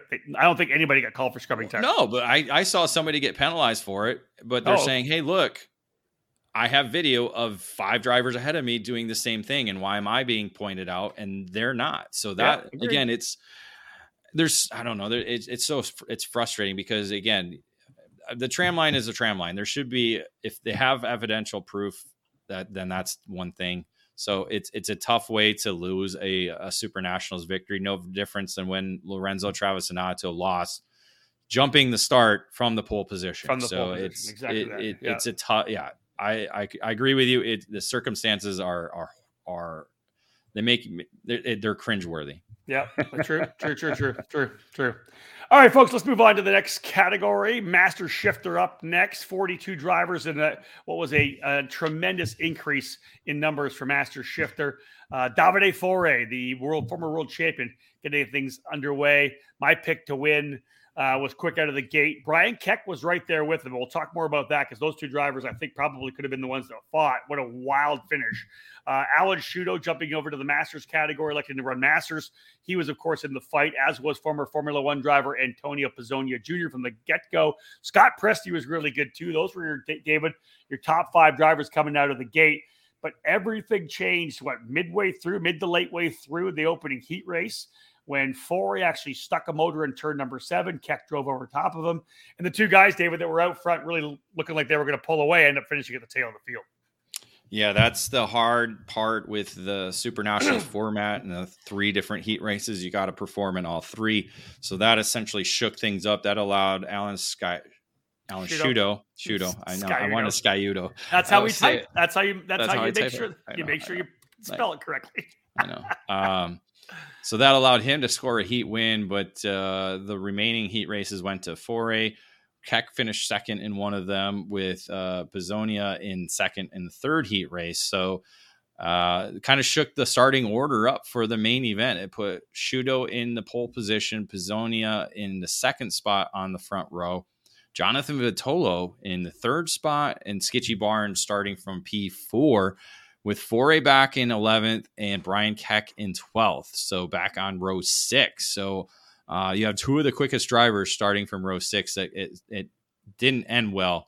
Uh, it really didn't start well for Brian Keck at the start of the main No, he, yeah, he was out the opening lap, wasn't he? It was turn one. was Um, turn I don't know how it happened. I never, I didn't see it. I just heard it and then saw Yeah. he, it was him. Uh, but he went into the inside barriers before turn one. So whether he was trying to just dive into the inside so he didn't have the outside run, I'm not exactly sure. But uh, he ended up in the inside barriers hard and ending his race. And then not too long after that, it was Fore into the barriers. Let's see what lap was. End of lap- end of lap End two. of lap. Yeah, just completing lap two yeah, uh, on the uh, on turn ten. So yeah, uh, a tough start for the two, probably two of the favorites going into the main event. yeah. hundred percent blew things wide open, and of course threw it all into the hands, really, of Alan Shudo and Antonio Pizzonia. Pizzonia was able to grab a hold of that lead, and and Shudo gave chase. David, he put you know he was putting the pressure on, but over the last couple of laps, even though Shudo was getting closer, Pizzonia kind of just had things handled. Really didn't want to give it up, so it was Pizzonia with the win, Shudo second. Scott Barnes was able to get through early and kind of into that third spot. He was by himself in third. Leaders had kind of checked away. Barnes had some contact with, I'm not sure who it was early on, but then he was kind of holding on to third. The rest of the battle was that fight for fourth and fifth between Joe Rook and Scott Presti. Those guys went at each other all race long. That was a ton of fun to watch. And of course, throughout the entire race, we had the Jordan Musser watch coming, right? He got a flat tire in qualifying, had some issues in the heat races, uh, but was able to get himself into the top 15 in all three heat races. End up driving 12 spots forward to sixth before kind of hitting a wall. Yeah, started 18th, so uh, it's tough when you when you're starting 18th in, a track with only four passing zones, maybe Yeah. less than for that and shifters. Um, makes it really tough, but was you know was a hard charger of the race. Got up 12 positions to finish sixth. Was right there. Looked like he was going to be able to make a move for for a podium position, but with uh, with Joe Ruck and Presti uh, putting on a good challenge, that he was not able to get around. So uh, yeah, good uh, Barnes you know third spot so we got another podium finish good Yeah. good fin- good run His for best him ever, his, best ever finish. in his magic cart uh entry Shudo looked like he was he was going to be able to take the spot because Agreed. Pizzonia looks like his pace fell off in the second half of the race. Uh, so it looked like Shudo had the right late race setup to to do it. Just unfortunately wasn't able to get around him. Tried a couple of times coming into the white flag lap or coming to uh, to get the white flag. Uh, just wasn't able to pull it off again. Could have been contact. So I think he was he, he, he played it safe. Didn't want to didn't want to wreck on the on the on the white flag lap. So uh, a good run, a good first master shifter race for him. You, you got to expect to see him coming back along with Pizzonia to try and defend that win next year. No doubt. All right, guys, I got to go to the washroom real quick. You're going to cut this out, David. You guys can just yeah. pick up X, X, X, X30 Senior and start rolling with it. All right. Go. Should we just talk bad about him? I mean, that's what we usually do when he's here anyway. So, all right, I'll get into it. So next in the order was the X30 senior category. Uh, 88 drivers in total. Again, another record-breaking year for the X30 division at the Super Nationals this was a category you know we, we saw last year we talked about this pre-show we we had a lot of american or north american drivers that were up front uh, throughout the super nationals last year but we had a lot of international drivers uh, in the field this year so it shook things up and again you're not quite sure exactly what's going to happen we had former uh, current world champion mateus morgado in the field we had uh, Tomas Stol- Stolzer in the field. He's a 2021 Rotax Grand Finals champion. Uh, but the name that stood out was Evan Giltaire, uh, the Frenchman racing with Trinity Karting Group aboard the Kart Republic. Really stood out, uh, especially in qualifying when he was able to edge out Ryan Norberg for the top or for the fast time in qualifying. Connor Zilisch in the third spot. Justin Ataconis, the senior rookie, in fourth, with Alessandro De Tullio in the Parolin making his return to Superkarts USA action uh, rounding out the fast five. So some heavy hitters there in the top five for qualifying. When it came to heat races, though, a lot of uh, racing going on. Giltaire fell back to fourth in his opening heat races. Oliver Hodgson was able to score that victory. Norberg picking up the heat win in B versus D. Giltaire was able to hold off the win, hold, hold on for the win in his second heat race with Norberg uh, winning that second heat race of his so it was a, uh, I believe Norberg and Giltaire heat race battle in the third heat race, but I'm not sure where Norberg finished because it was not in the top five. If I recall that he got shuffled back. Do you recall that, Nate? Yeah. So he in turn one on lap one, and I posted a photo of it to the website. I th- to Instagram. I think it was one of the TB carts or DeTulio that put him into the barrier on the exit of one. I think I saw Alessandro mm-hmm. DeTulio's GoPro video and he got a little bit of a shove from behind, had nowhere to go, went wide and put Norberg into the barrier. So that kind of yeah. set him back right. in that heat race. Yeah. Yeah, actually, I got the result finally, 16th in that heat race. So, yeah, yeah. so the battle we wanted to see in that heat race didn't ended up not happening. Uh, and then Jack Jeffers uh, stood up and uh, took control of the Heat C versus D. So uh, he was the uh, the third different winner in the sixth di- or fourth different winner in these uh, six different heat races that we had. That essentially set up Giltaire as the pole sitter for the main event on Super Sunday with Oliver Hodgson outside the front row. Tomas Stoller, Stoller Stolzer in the third position. Jack Jeffers with that win moved up into the fourth spot for the main event with Louis Westover uh, in the fifth spot. So some some good international names there at the front of the field for the grid for the main event. And then we got into main event time, and it was the Giltaire show as yeah. he just dominated uh, the 25 lap main event. Uh, got away clean in the early laps and was never challenged uh, throughout the 25 laps race. Again, another heated battle for seconds, kind of what to, uh, Tomas Stolcermanis had in K100 Senior with them fighting behind him. He had to fight his way up into that second spot and just ran out of time before Giltaire had already, a, I think, 1.5 second advantage over him uh, and just wasn't able to cut into that gap uh, with two drivers running pretty much same pace uh, throughout the second half of the race. So it was Giltaire with a dominant wire to wire performance for his first Super Nationals victory over Stolcermanis. Uh, Ryan Norberg ended up finishing in the provisional third position with uh, Ariel Elkin. E- e- Elkin. Elkin. We were saying, and Elkin. then uh, Eduardo Vila in the fifth position. So the two TB cart drivers finishing fourth and fifth provisionally. That was until technical inspection, with Ryan Norberg actually receiving a disqualification for a non compliant pipe, uh, dropping him from the results. That put Elkin into the third spot, Vila into fourth, and move the driver from Mexico, Noel Leon, into the fifth spot. Yeah, all in all, really good performance for Evan Giltaire for Trinity Karting Group. Of course, uh, a driver that races for Kart Republic in Europe, finished third this year in the European Championships in the in the OK class. So you got to expect he was going to have good speed coming in, but there was just such a stacked field, David. I think we all were looking at like a dollar for Hodgson through you know the heat races. He was super consistent. We knew that uh, Norberg was going to be good. Norberg, if I'm not mistaken, in my post race interview, Norberg was. I think they did they say that he thought they might have missed on tire pressure. Is that what he said in the interview? I think makes sense. Uh, I don't know. I don't recall the interview. I'm sorry, I did not listen. I he did say they kind of they kind of missed something. Yeah. Uh, in the setup for the main event. Uh, but again, you had all that battling. Like he, I think he got shuffled back to I want to say seventh or eighth by the time he was able to work his way up into the third spot. But still, just you know, uh, uh, a tough blow with a disqualification regarding that pipe. So I'm Yeah, I- looking at the lap chart here. I definitely. Uh, you look at the lap chart. I definitely want he- to dig. I want to find out more about this non-compliant pipe. I want He to was out. he was down to twelfth by lap four. So yeah. Yeah. he got shuffled back at the start. It was not a good start for him. But to go from twelfth to third, it was a good run for him back up, uh, charging forward. Again, you know, no different than uh, Stolcermanis was fourth after the opening lap.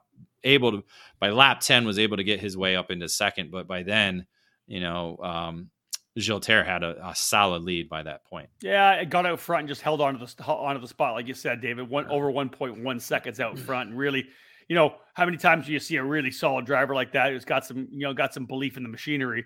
He was able to get out front, set set really good laptops. Others around him were turning, you know, we're watching purple go up and down the order, right? Whether it was Norberg or whoever was turning purple laps, but it was Giltaire who was just like really consistent throughout the entire run. Well, you say you say machinery. Here's an interesting stat: only one OTK in the top ten with Jeremy Fletcher in ninth. So you have Cart Isn't Republic, Kart Republic Energy, two TB carts, a CRG, a Parolin, Birel ART, a GFC. Then you get OTK with Fletcher, and then another Kart Republic Brand, Braden Eves in the tenth spot. Wow, that is you're right. That is uh That's complete opposite of what we've seen throughout Wow. the season here in Yeah. the United States. So that is amazing. That you know, ag- again, you know, it just goes to show you put good drivers in, in a machine and they, they will find their way to the front. Yeah, and you and you look at the like we said. I, I talked to um, uh, the Bailiff family afterwards. Sean and I chatted for a bit. Big for Trinity Karting Group and Kart Republic with the win. Uh, obviously huge for Race Lab for TB Kart to show the you know the ability of that machinery. We know we, we saw what happened at the start of the year. Uh, Eduardo Villa won one of the races at the SKUSA Winter Series. You know the machinery works, the material works. So, like you said, David, you put good guys in the carts, they're going to be fast. right? Yeah, Alessandro Di Tullio won Yep. at Winter Series as well too. Uh, who was the other one? You had uh, oh, world champion Morgado. winning yeah, yeah. winning one of the other races as well. He didn't quite have a, a good uh, week there. You know, No. happy to be back here in the U.S. racing with Ariel, uh, but uh, uh, it looks like a wreck at the start. I think is what took out the world champion. Yeah, and that was he was my pick to win. That's why when we get to the end, I will sadly be beaten up by both of you guys when it's all said and done. All right. Before we get there, we'll have another break, folks. When we get back, we'll wrap things up essentially with X30 Junior, X30 Master, and Pro Shifter. Are you ready to go from carts to cars? Since 1975, the Skip Barber Racing School has taken great drivers and made them champions. Today, we're proud to welcome the next generation of winners. Make the transition from carts to cars with the Skip Barber Formula Race Series. You'll compete at the most iconic tracks in America. Race weekends include your very own equalized Formula 4 race car, a professional crew, expert instruction, video and data analysis, hospitality, and more. This is the place to fulfill your dream of becoming a champion. Sign up today by calling 866 932 1949 or visit us at skipbarber.com. CRG is one of the most iconic brands in karting, and we're primed and ready for the 2022 season with new material and a never ending focus on winning. CRG Nordam is the North American distributor for all CRG products. Based outside of Houston, Texas, CRG Nordam supports CRG dealers across the continent, reaching every corner of North America. The CRG KT5 is our new chassis for tag and shifter racing, and it's been designed specifically for the US market. The KT5 features 30mm construction with a 32mm front loop to increase front grip. CRG's new VEN 13 brake system is cutting edge technology with a master cylinder that allows for pressure regulation within the system. Drivers can customize brake pressure to their own requirements to improve feel and to avoid brake lockup. The cart is finished with new KG 507 508 bodywork that has refined aerodynamics and reduced weight. For cadet drivers, the 2022 CRG Black Mirror is already logging positive results to start the new season. This chassis will be making big waves in 2022. Longtime CRG drivers will be happy to know that the CRG Road Rebel, the standard in quality and performance, is still available. With four cycle racing enjoying consistent growth in North America, CRG's FS4 chassis is the ideal choice for racers in Briggs and Stratton competition. From pure racing to karting entertainment, many tracks, both indoor and outdoor, have made the switch to the CRG Centurion rental cart line. Five different models for both gas powered or electric engines can fit any track's needs for a new rental cart fleet. CRG Nordam has a full inventory of rental carts available for new and existing facilities.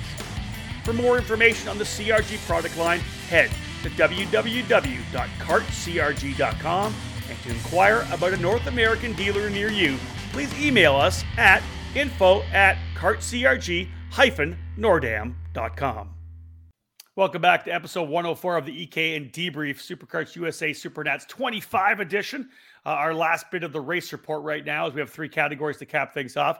Let's go into X30 Junior, 48 entries in total, and one of the drivers to beat throughout the entire weekend in both of the X30 Junior categories in terms of pace and qualifying and the heat races was Caleb Gafrarar. He was really the fastest driver, just kind of rolled through and was was getting the job done in all the heat races. Uh, I think what two heat race wins and KA 100 Junior ends up second in the other.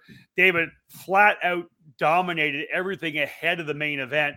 Uh, qualified on pole ahead of Ernesto Rivera, his Rolison Performance Group teammate in second. Uh, Kai Burke third, Sebastian Weldon in fourth, and Max Garcia right up there in the top uh, five during the time session, that really short time session. Uh, in the three heat races, Gafrarar won them all. Garcia was second in one and two. Rivera, uh, Rivera was second in, in, one. Garcia was third that race. So both Gafrarar and Garcia really good throughout the entire weekend. Yeah, Rivera, as you said, qualified second. He had a DNF in that opening heat race, so that was kind of his blemish uh, to his record. And then, as you said, finished second in the second heat race, and then ninth in the third heat race. So that dropped him down to 13th but it allowed, you know, as you said, Garcia to step up there, finish, starting the main event from the second spot. Jesus, Jesus Vasquez Jr. and uh, Cameron Brinkman filling up row two with Leonardo Escorpione and Cooper Shipman in row three. So a lot of different uh, guys we've seen throughout the season be fast, uh, have the ability to be right up there and to challenge early on in the main. Yeah, main event uh, was uh, interesting because uh, Gafrarar led early at one point. Uh, actually, got shuffled back, got back up to the lead. But Rivera was really the man on the move, and it's it was interesting. We discussed this myself and Mike Smith and Xander Clemens on the Kart Chaser broadcast that uh, Rivera's kind of been kind of like the understudy throughout the season for Rolison Performance Group. Gafrarar really has had such a, a, dominant season in terms of race wins. I think he won 25 or 26 races on the mm-hmm. season in both SKUSA and USPKS competition. Um, but on this day, it was Rivera. Ernesto Rivera stepping up, getting by Gafrarar, was able to hold the top spot. Caleb had told us in the post race interview that he had tagged a barrier, I believe, and bent the front end up a little bit. And just at that point, wasn't able to uh, to be able to close back up. So Rivera was perfect, man. He was a second ahead. Gafrarar tried to push at the end, but Rivera had things handled. And and always cool, David, to see one driver with that big breakout national victory and have it come on the biggest stage at the Super Nationals.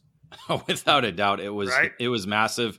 And as you said, in terms of pace, like his fast lap was lap 19. And you have that feeling that lap 20 could have been just as fast, but he probably took that last couple of corners excited and just screaming in his helmet that he was going to win the Super Nationals. So, uh, because really, it, it- he should he was the fastest guy on on the racetrack. He certainly was. He was coming from 13th, was able to get in that lead group. Again, we talked about it. it- a lot of shuffling early on. Gafrarar got back to third, so a lot of drivers were were looking good early. But that allowed him to close up and be within that gap. I mean, he was he was in the um, in the fifth position by lap two, so he was right there, ready to pounce. And again let those drivers get kind of crazy eat up their tires maybe a little bit early on. And then once kind of things settled down he was able to pick them off one by one. Gafrarar got back into the lead. He followed him through and then followed by him to take the lead. And then just from there just was consistent. And like you said a very similar performance to what we've seen Caleb do in the past come from the back race his way forward and so Rivera was able to duplicate that with a Super Nationals victory. Yeah, Rivera with the win by a second. Gafrarar, Garcia, Vasquez Jr., and Cameron Brakeman rounding out the top five. Pretty impressive run. Hard charger in the race. Max Taylor, David, started 40th, ended up getting his way up to 12th. I thought that was something that we want, want, want to pick up because that's a really solid run from deep in the field over a main event at the Super Supernats. It's a lot of passing, right? That's there. a lot of passing right there, I'll tell you. Uh, let's go to X30 Masters and a couple of the drivers uh, we expected to see up front. No doubt were there uh, in qualifying. RJD, Renato Jader right there as P1. Uh, Will Power has been really good at the Supernats. He ends up qualifying second. Ben Cooper, the driver who I didn't see in the entry list, so that, that- therefore did not pick him in my, which is ridiculous. Ben and I had a good laugh about that when I first got into the RPG paddock. Kip I Foster. made, I made sure he knew that, by the way. Yeah, I 100% you did. Uh, Kip Foster, four-time winner and fourth, and Chris Wehrheim uh, uh, took, I'm sure, took full uh, uh, happiness He had ripping- carte blanche on us. Yes. in, ri- in ripping on us after qualifying P5. Yeah. Yeah, that was yeah. I mean, again, I I expected him to be the, um, among the one of the fast drivers. There's no doubt about that. We was he on mention the him. podium at the end? No. So Yeah. right. That's one thing I said to everybody. I had guys come up to me, you know, parents always say that. They're like, "Oh man, why didn't you pick us? Why you were wrong? You just don't you don't you don't get it. You're having fun, or maybe even not, maybe partly serious." But I always say is you could say that to me right now, but literally I can't Yeah. come back to you later on when you didn't get on the podium and go, "Hey, by the way, you didn't get on the podium," because that's not what- that's not what we do, right? We I I had nobody, but then we didn't see very many people Sunday night. no, So um, I I yeah, I didn't have very many people uh, tell me I did wrong. So that was good, except So- for you know Tuesday. So, so heat race is very interesting through these uh, Mm. through X30 Master. Kip Mhm. Foster wins the first one. Martin Pierce wins the second one. Will Power wins the third one. A lot of action happened during the heat races. Yeah, there was a lot of contact, a lot of interesting Yeah. starts. I mean, no different than what you saw in your master racing in KA 100. There, it was pretty much the same thing in, in X30 Master, and that was one thing David Serra, first time master driver, said. He's like, "Man, there's a lot of wild, crazy guys out here." Uh, so there's a lot of contact early in a lot of the races. So that certainly shuffled up the order in the uh, in the opening heat race to I think Foster what he was started fourth. So uh, again, starting on the outside is not always good, but he was able to avoid the, all the carnage. Martin Pierce coming up and picking up a win in Heat Two, so there was a lot more contact in that race as well. And then Will Power was able to put himself up front in the in third heat race. Renato just it, it seemed like after qualifying just didn't quite have this the same speed that he had in that time session. So not really sure what uh, what was missing there. I mean, he was right there, uh, you know, finishing top five in all the heat races, so that put him um, third on the order, but um, or or on the pole position for the main event, but never was able to pick up a heat win. So it was it was uh, you know going in, he's starting on pole, but I, I didn't see him as as uh, as a possible winner uh, when we got to Super Sunday. Yeah, so here's how it all.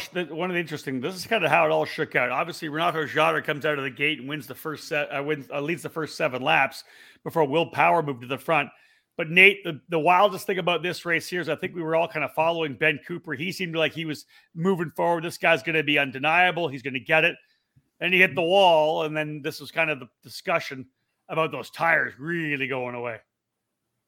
Yeah, I think we saw, especially on Sunday, a lot of degradation between for the rear tires. Just a lot of destroyed rear Evincos by the end of the weekend for the X30 and shifter categories. So a lot of tire management having to be done. And if you did save your tires earlier on in the weekend, it certainly did help you in this final.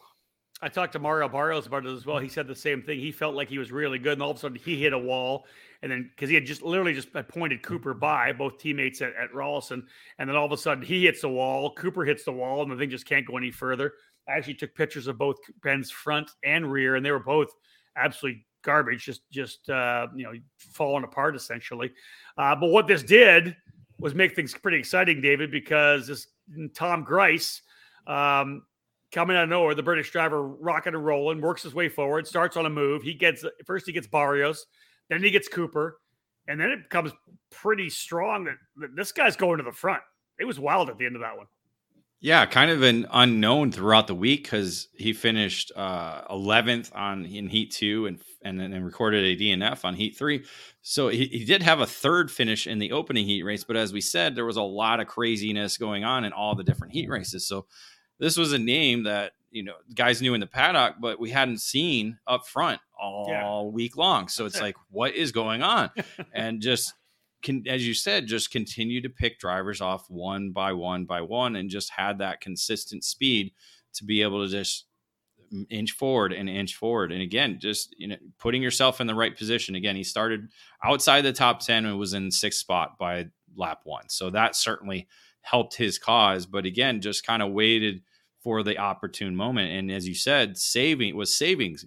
I, I really appeared to be like he was saving his tires because it wasn't until lap 14 that he put down his quickest lap and that was the moment that he started to be, be able to to pass drivers but yeah you, and, and you look go you look at his lap times and they got worse after that point but you're passing people and as you said they're the drivers he's passing their paces were falling off as well too yeah, the last couple of laps, obviously Renato Jader David running in second, Will Power leading the way. Looked like looked to me like Power had it uh, you know, with with a couple of laps, so three, four, five laps to go. My Power's got this. He's out front, running fantastic, able to hold the gap on on Renato. And then, as we said, Grice kind of worked his way by Cooper, and then uh, over the last couple laps, reeled in and got Jader, and then boom, was able to get by Power. I think it was in turn number seven. Uh, threw down to the bottom, and that was it. You know, Will his tires were done. He wasn't able to do anything, and even though he kept pushing over the last couple laps on that on, the, or on that final lap, he's able to get the pass done and wins by almost four tenths of a second. Yeah, it was actually I think coming to the um the white flag, if I recall. I'm, I'm to look double check that. Yeah, I, because I think it was turn ten. I think it was right there in front of everybody. Because oh, I, I think he got it over in seven. No, because I think that because Will was was not good coming out of nine, that left hander after eight, and I think he was thinking about defending and then didn't and went the normal line and then and then Thomas just dove right in. So I want to say it was I thought it was turn 10 because I think he got into the lead coming to the white flag because ah, it was very similar to what we had seen when Kip Foster beat Will Power back in I what was it 2014 or 2013 um and like you said it just the tires were Will just his tires were going away as well too. Yeah. So uh, yeah, it was coming to the white flag. Uh, I want to say in turn ten that uh, that Thomas took the victory or took so, the win lead. so, so power. So Grice gets the win. Obviously, everybody pretty happy when we got in there. Was Grice, Power, uh, Renato. He actually wasn't happy at all from P three. Uh, ben Cooper in fourth and Kip Foster in the fifth spot. Uh, everybody was pretty, you know, both Power and Foster pretty happy for Grice. Um, in the end, Power gets uh, dinged for squish on the power plant. Uh, so he loses a second place finish. That moves RJD up into second, Cooper to third, Foster to fourth, and brings Danilo Romalho back onto the podium, his second podium of the weekend. Tough one for Will Power for sure. I think as he had shown good speed throughout the weekend. Uh, you know, you know, squish is always such a crazy thing, right? We you know, we talked to Tony, I mean, to uh, Rick Jump about it at the SKUSA Winter Series when I asked him uh, somebody got dinged for squish. I said, "How close was it?" And what did he say, David? It doesn't matter. it doesn't matter. It doesn't matter. We I I talked to a couple people about that, uh, and they're just some of them guys said what they probably expected it was was that the I guess the uh, the aspen fuel does burn quite a bit of carbon, and mm-hmm. and could potentially build that up. And I talked to a couple of guys about that as well. So that's got to be a concern for for engine builders, right? When you're you, you got to kind of understand, I guess, what's going on that way. But tough one for Will Power. Yeah, we've seen it at USPKS as well too. Drivers, Yep. you know, getting getting dinged for squish there. It's just uh, again a lot. Of, It It's the It- fine. it's It's, a- the it's the it's the fine amount you have to have. You have to be right on the edge. It is fast at this level, right? It is, and but again, this is th- that's a scenario where you, you want to try and not even. It's like weight. It really is. You know, the squish thing. Engine builders know they can measure the difference. They understand it, and and so just just being aware of that. It's no different than making sure you have at least three to four pounds uh on the you know in terms Yep. of the positive for for weight. So Yep. Yep. It, yeah, it, it it makes engine builders' lives uh, a little bit difficult. That's for sure. There's no doubt about it. But that's motorsports. I mean, the you know they're on the edge. They're trying to push push these engines to the edge every single weekend. And obviously, this weekend's a little bit different than than most. But um, you know, it, it uh, the squish is something that we're still going to see uh, getting getting pushed to the limit week in and week out. Yeah. Until the last time we're going to hear that DQ. No, it is not. No, no, it is not. All right, let's go to Pro Shifter and cap this thing off. 74 drivers in the Pro, Pro Shifter category. And interestingly, as you the kind of the way the heat races played out, there was a couple heat races where uh, the, the first one being the, the one, it was all like the Red Army. All the all the PSL Birel ART guys were in one heat race and they Mhm. dominated. Coming out of the gate, Pedro Hiltbrand qualifies on pole. Danny Formel, really impressive in the RPG. Tony uh, Kosmic, rather, in second. You got Mark Markus Kajak in the Tony Kart, Jake French in the Birel, and Marijn Kremers in the Birel. So, what, two OTKs and a couple of Birel arts in the top five in qualifying. Uh, But as I said, David, the opening heat race was all Birel up front. It certainly was. Yeah. That that was the uh the the same theme that we saw last year outside Las Vegas Motor Speedway. A lot of the uh the Birel ART machine uh, manufactured machines, Charles Leclerc, Birel ART uh, were up front, and Hiltbrand, who had not yet uh, run the Pro Shifter category at the Super Nationals, is a KZ regular in Europe. Was really excited about racing it this year, and certainly showed uh, as he was up front for majority uh, of the week. Uh, only missing out on one heat race win, and that was a loss to Martin Kremers, finishing second to him in the third round of heat races. Uh, so, but again, you had Formel that was up there picking up a win, and then Kajak picking up two of his own. So he he was really elevated as that driver that could break up the red uh, that was up front with Hiltbrand, Kremers, and and the other drivers, including Jake French, who started six um, with uh, three top five finishes in heat races. Uh, Formel's third heat race is what I think cost him. He finished ninth, so that put him back to fifth, starting from row three, uh, behind uh, basically behind Kremers. Alongside Kremers was Remo Ruschetti in the Ital kart, who had three top five finishes as well in the heat races. did. So he a number of different drivers, including the Magic Kart driver uh, Fabian Federer, yeah. who Ryan Beechner pointed out on Facebook. He said, "Hey, did. watch this guy."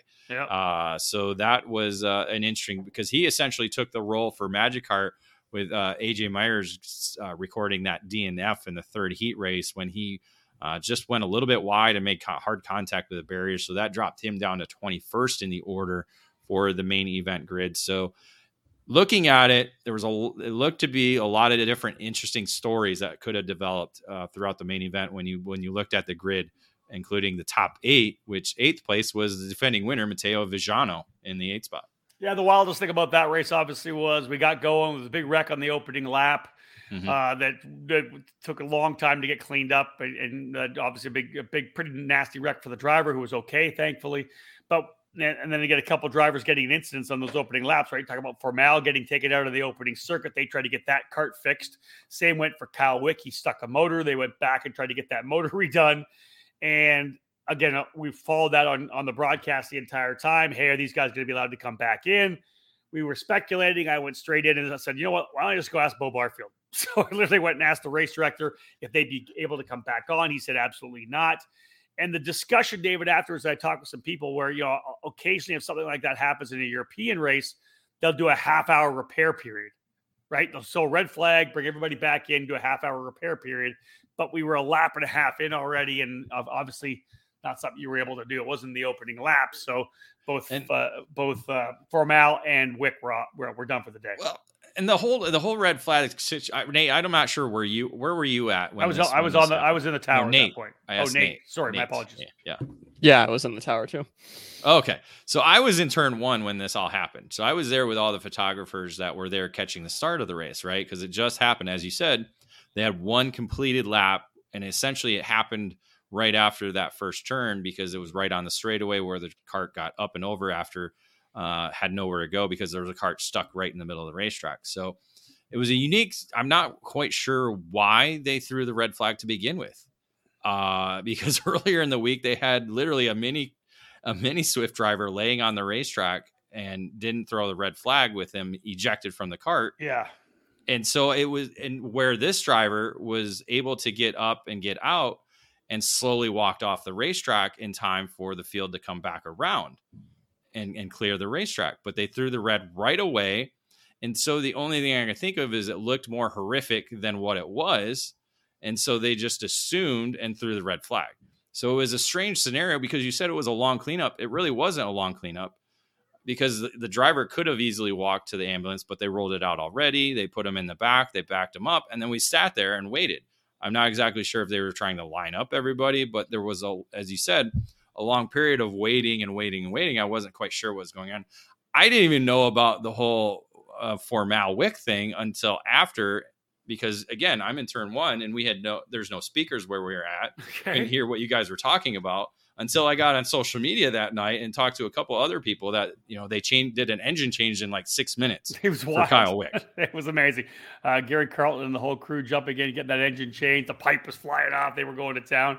And Gary, of course, was uh, literally on full pin because the minute he came down and realized they weren't going to let him back in, he had the, his hands on his knees, like, oh my God, I just like put it all out there for five ten minutes. It was amazing. It really was. Yeah, that, that that that part's amazing. And what I'm just wondering, what was the the, the delay? Do we? I guess we I don't, don't know. really know, do we? I don't know. Was it lining everybody back up? I don't know. They're all kind of hanging around. I don't know. That's something we should all have to dig into.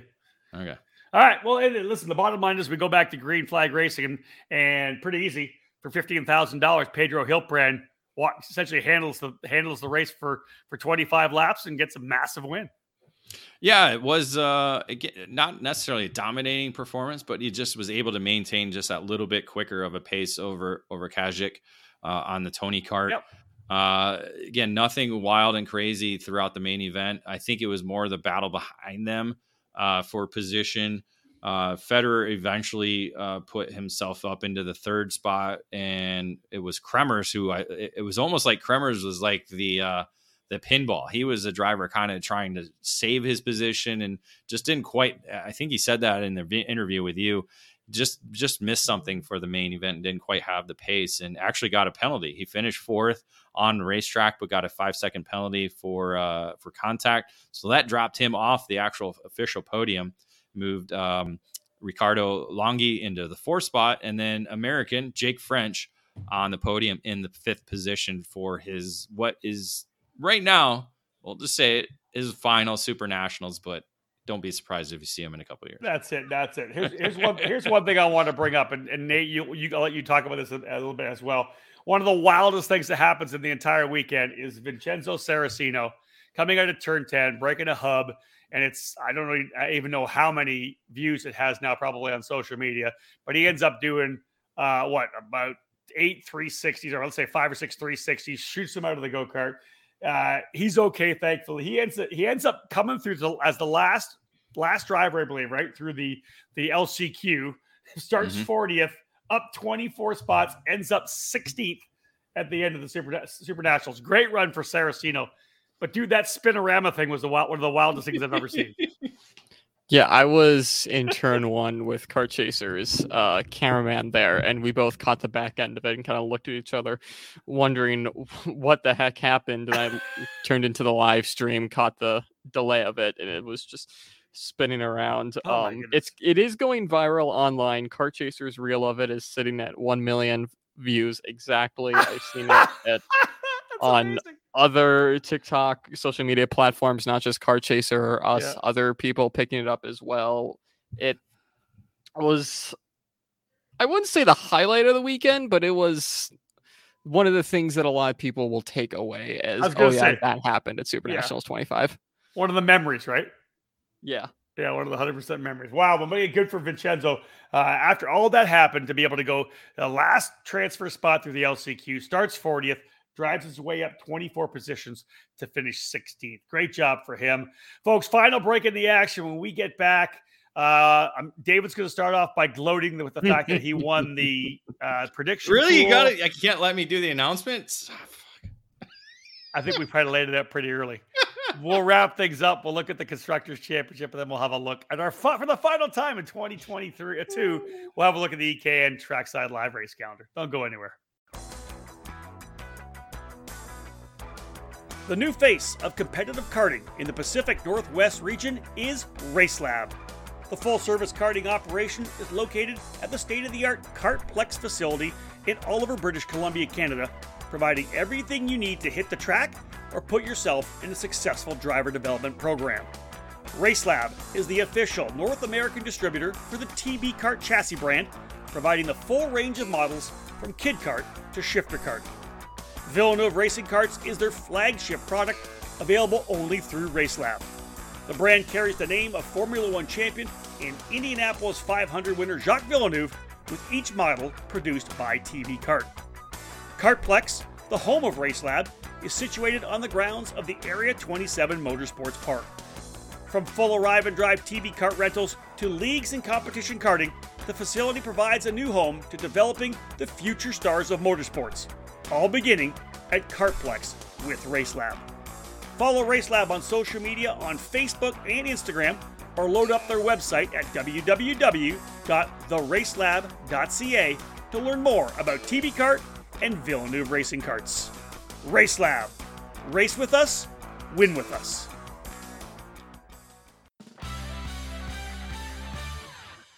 Established in 1999, PSL Karting has become a powerhouse within the karting industry for North America and around the world. PSL Karting is your complete source for all Birel ART products as the North American importer, providing this top quality product through both their expansive dealer network or through the PSLKarting.com online store. Whatever you need is available 24 7 online, including safety gear, parts, components, and full karting packages. All three brands, Birel ART, Ricciardo Kart, and Charles Leclerc karts, are in stock and ready to hit the track. Grab your winning chassis for any category by visiting PSLKarting.com to find your nearest dealer. PSL Karting is always looking for interest in new dealers and teams to help create new business relationships. Drivers looking to take their talents to the next level can join the Birel ART North America race team, competing at all the major U.S. and Canadian events this season. When you're ready to win, go with PSL Karting.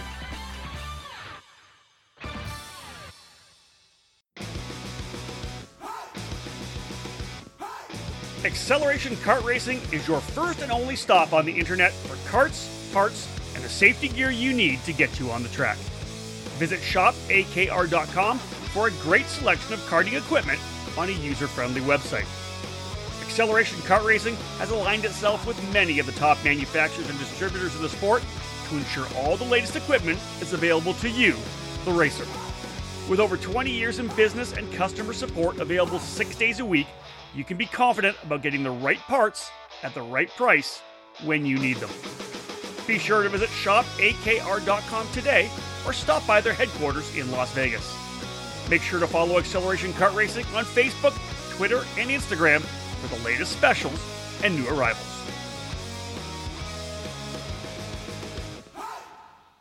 Welcome back to the EKN Debrief, episode number 104, as we cap things off for this show as we've taken a deep dive into the SuperKarts USA SuperNats 25 uh, race reports. Now is the time on Sprockets when Dave gloats. Um, I'm going to dance while I'm talking. All right, Dave. Uh, in the for those of you who don't know, during our Outlap podcast for the SuperNats, we David and I have, have in the past done our predictions. We pick who we think is going to be top five. I was able to win last year. Nate came in this year. Uh, David, I'll, I'll let you roll with it. I'll just sit back here and take my lumps because uh, pass over the trophy this year. Yes, yes. Damn. Now let's let's say we did we did this before podcasts. Even we we put predictions up We on did. the website. We did. So yeah. this is something. This is an ongoing. This has been an ongoing thing. And it was inspired really by kart sport back in the day because they tried to do like odds and then betting thing. But I don't know a bookie good enough to be able to do all that stuff. No. So we just do predictions. And and again, you know, I was kind of sad that nobody wanted to outdo us and and because we're amazing. We know what we're talking about. Well, maybe maybe I'm amazing and you're not so much. Wow. Nate, though, on the other hand, had me worried as I'm doing calculations. Uh, essentially, I, oh, I just, point- want, I just, I just want to say, well done, Nate, out of the game. well done, Nate. well done. Yeah, no doubt. Oh, without a doubt. doubt. I mean, you know, for as he said, putting it in the randomizer Yeah. and putting putting it together top fives, he did very well. He should keep this randomizer with him wherever he goes. Um, but uh, oh, I did I did that. Hold on, I did that. The correct predictions and the wrong people. But anyway, uh, points breakdown. 27 points for me, which is it seemed a little bit low, but uh, just the way things factored out ended up being the most points. Uh, you know, compared to you know Rob, you had 36 points last year, and we had one more category. Yeah, So dude, that's that's the crazy thing is that I I sucked. I scored nine points less than what you did last year with an extra category, but I still won.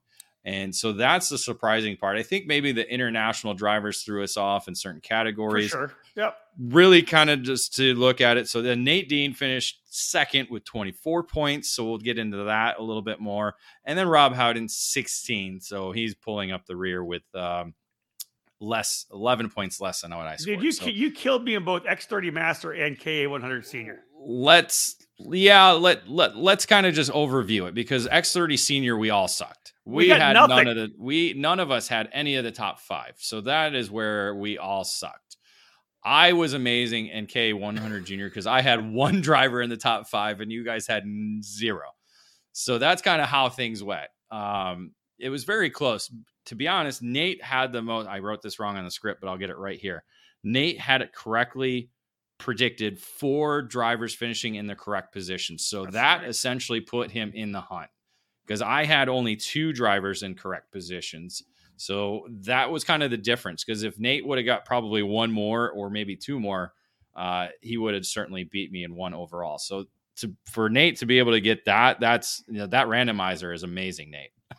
I'm obviously going to go Yeah. have to. I have got to go back here and make sure David did these corrections correctly, so I don't get screwed over here. Yeah, I, I got I got a nice.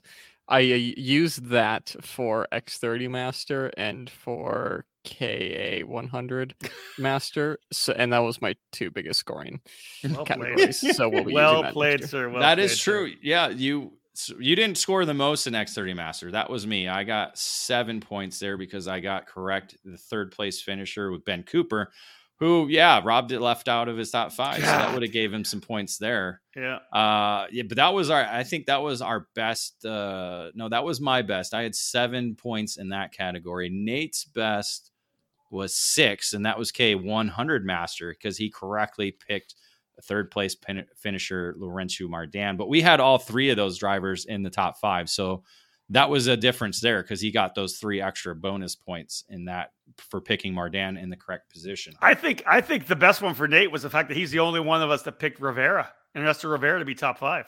He did that. That Yep. was a, a difference as well too. But uh, luckily, I had Brinkman, so that saved me from losing a point to Nate in that because you didn't. You only had two with Gafrarar and Garcia.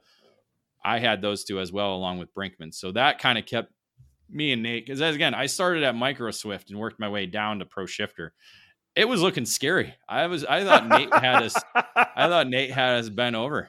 yeah, yeah, yeah, yeah. Well, uh, bottom Nate, line, anything anything else stand out for you looking at the at the numbers there? I mean, you got you got uh uh second place finisher in micro swift correctly with uh Simone. So that's that was four bonus points there. I think uh, me going a bit haywire in Micro Swift and not picking Simone kind of did help me a little bit, but the obviously the one thing that sticks out that we talked about is we really sucked in X30 Senior. we did horrible. We did Like, not me- do good. We would have got one point each before Norberg's DQ, but it was even before that, it was Oh. not good. Well, and then Yeah, Dave- David, on. you mentioned that's a, that's that was it, it ended up being a full European top five again. It we was. just- you know, it's always a it's always a roll of the dice. Now- you know? Yeah, none of us had uh, Norberg in third place because both me and Nate had him winning, and then Rob, you had him second. So, yeah, that just would have been that would have been only one point for all three of us there. Um, but yeah, you know, I think the Vila, I think that was an option, you know, because we've seen him before. Because none of us knew Giltaire really. no, Um, I I saw Stolcermanis. I I wanted to put him in this one, but I didn't just because of the level of the field, and I wasn't. Again, when you're coming into the Super Nationals as a senior rookie, yeah, you've won the Rotax Grand Finals, but that the Rotax Grand Finals is a completely different event compared to this. So, not sure exactly how it was going to work out. So, it's good to have these names now for if they do come back next year to kind of. It's going to make predictions even more difficult next year. Uh, yeah, no doubt about that. And, there- were a couple, like we said, a couple of late entries we didn't know about, right? That that, that would have gave us a, like like a like an like an RJD running an X thirty ma- or K one hundred master, like a Shudo moving over to uh, Ramalho, even because we he wasn't on the entry list. We talked about him, but we we couldn't predict him because he wasn't on the entry list That's yet. it. That's true. All right. Bottom line is, is I got my ass handed to me. Uh, David Cole wins, and Nate Dean super impressive in his freshman prediction. Very Right. impressive. Yeah, very impressive. All right, let's wrap things up here, guys. Um, here's here's some wrap up stuff. Let's just throw. up. Dave, I'm going to hold this one, the first one, till afterwards. Um, is this is this actually true? 10 first time winners in ten categories. This is the first year since 2008 that we have seen all new first time winners uh, winning at the Super Nationals. So no repeat winners at the Super Nationals. Wow. I had to, I it took me a little bit to look at that because again, you got you got to factor in, you know, drivers winning one year but not the other, or winning in other categories. Uh, but yeah, 2008, you know, we had a number Man. of we had all first time winners in 2008, and there were just happened to be 10 categories that year. To where uh, this year we had 10 categories and 10 different first time winners at the Super Nationals. Wow. Uh, at the op- uh, rather the uh, the awards banquet, the awards ceremony for the Pro Tour on Tuesday evening, SKUSA putting up a slide part as part of the pre- uh, presentation that the Supernats would return to Las Vegas. Said Las Vegas for the Mhm. 26th edition of the event, but date and location TBA. Obviously, David, the normal, the, the traditional SKUSA Super Nationals date the same weekend as Formula One. I don't think we're going to be going there. Nobody wants to spend sixty-eight thousand dollars for a suite uh, at any of the hotels. What are you talking So- about? Is for a Motel Six, that's probably going to cost that. True enough. True enough. Yeah. Yeah, you're right. Um, so we'll see. We'll see whether it's going early or after, right? Yeah, that's kind of the deal. You know, ROK uh, Cup USA has new leadership, but we know they have a deal with the Rio set uh, for multiple years. So it, you know, what if it's going to happen there? If SKUSA is looking at a new location, have no idea. You know, the Las Vegas Motor Speedway in play? Is the Sam Boyd Stadium in play? Is there another parking lot along the Las Vegas Strip that's capable of holding this event? Because as we saw with record numbers this year, uh, we need the space. It's, That's it's it. uh, that's a hard part because you got to expect. I mean, why not try and open some more of some of these categories? I know it makes for longer days. There's there's there's can be a way to kind of move that around. I don't know, you know, or you know, do we do we? I don't know. There's a lot of different options out there, but you got to expect it not to be on, on the uh, the week before Thanksgiving. Yeah, and there's not like there's one class that you're going to drop because there's the numbers are bad. The numbers are great in every category. So if you open Well, that's up, what I'm K- saying. Yeah, if you open up a KA 100 Masters, if you reopen KA 100 Junior, whatever class you reopen, Mini Swift again, whatever it ends up being, in terms of the numbers, you're going to have to add more time because it looks to me like the Supernats still with a lot of momentum. But all right, good things. One more, for- one more good thing. Oh, where's uh, what's the other? I thing? didn't I didn't put it on the script, but Oh, we sir- I wanted to talk about it. We can sir- we can serve it up. SKUSA Hall of Fame. Yeah, brought came back to uh, the uh, Super Nationals. They uh, inducted a couple of guys we might know uh, Yeah. in terms of uh, media and and other activities that they do within SuperKarts USA and for karting in general. One of them, the better one, uh, probably Chris Ortenberger. agreed. uh, you know, and and the greatest line that Tom Kutscher could say was the guy who introduced me to a computer. I mean, Yeah. not essentially, you know, because Chris has been the backbone of the organization for a long time in terms of behind the scenes stuff Yeah. that happens and and again, just another guy who has brought so much to the sport, not only with through the innovation and flying lap media, but all the behind the scenes stuff that he's done to try and elevate just not just SKUSA, but the sport in general. I think that's what people don't know about Chris, or but the, the- obviously some people don't know Chris because he does spend a lot of time behind the scenes. Chris Ortenberger, he really has been the man behind the brand itself, like the, the building of the brand. You know, not not so much all the, the all those day-to-day work. posters. Yeah, just every every logo, every Mm-hmm. graphic presentation, tr- you know, whatever it may be, uh, you know, uh, um, staff shirt, you know, staff everything, the the, the The shirts, videos. the videos, the the merchandise.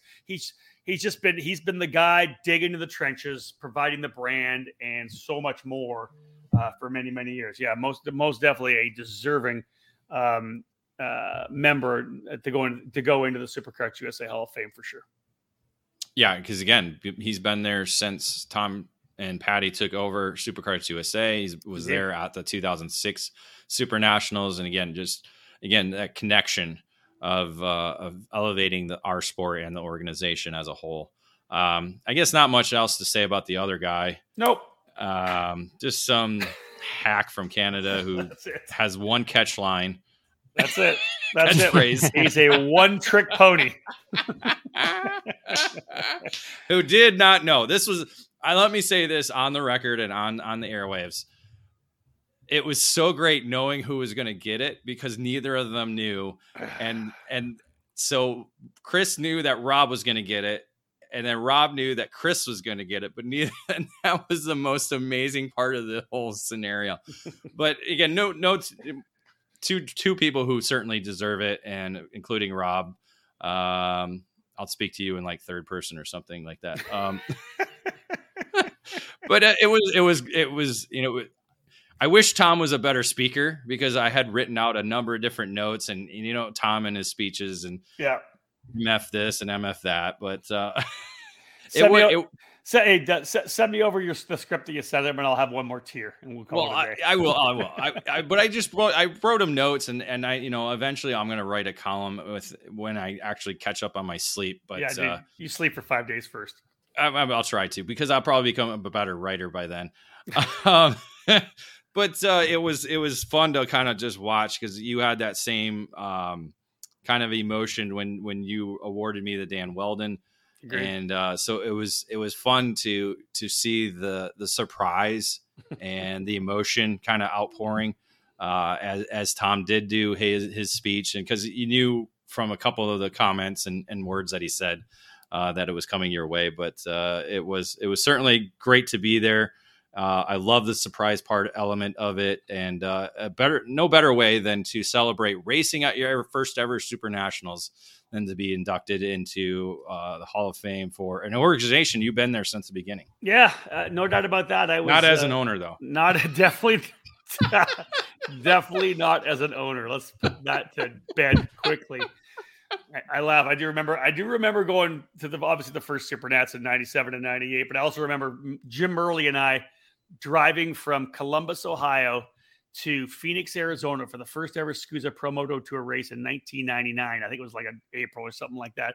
We left with like I think 27 entries because nobody pre-entered, and I was on the literally on his phone in the car. You know, one of the, the box phones, like the the bag Zach phones. Morris. Zach Morris bag phone, calling people to find out whether or not they were coming, so we could make sure we had enough Bridgestone tires at the racetrack. So yeah, it's been I've been part of SKUSA for a long time. To be honest, SuperKarts USA is what allowed me to launch my first magazine in 1998 uh, by essentially buying subscriptions for every one of their members, which I think was like 150 at that point. Uh, so yeah, I've had a lot. I've had a lot of lot of good times with SuperKarts USA, and it was definitely a uh, it was an honor for sure. Very cool. Yeah, it was uh it was it was fun to see. And again, you you're you even go back to the Janowski family Yeah, and the Florida. Winter Tour stuff that happened with SuperKarts USA as well too. So it goes well beyond the Super Nationals and and other elements of the sport. But I, re- I remember having a meeting. I uh, that that uh, Don Janowski, Janowski called me in nineteen. I think it was it was ninety eight. He said, "Hey, listen, I'd like to sit down with you. Jim and I would like to sit down with you. So I went to Norway for a race and and yeah, sat down with Don because he this is what he wanted me to become. He wanted me to try to sell marketing for him and advertising, and he wanted uh, me to be the announcer for the series. And it was just that was back in like in 1998. So crazy time. So obviously I'd been I'd had helped announce the the uh, the first two super at that point, but uh, or that first super at that point, but it was 98, which which was the first year. So good times. Good times. And to yeah, to kind of wrap up our wrap up, um, one of the things that has certainly been on social media since uh, Super Sunday was was completed is the way the podium celebrations and, and ceremonies were conducted at the at on Super Sunday after each main event.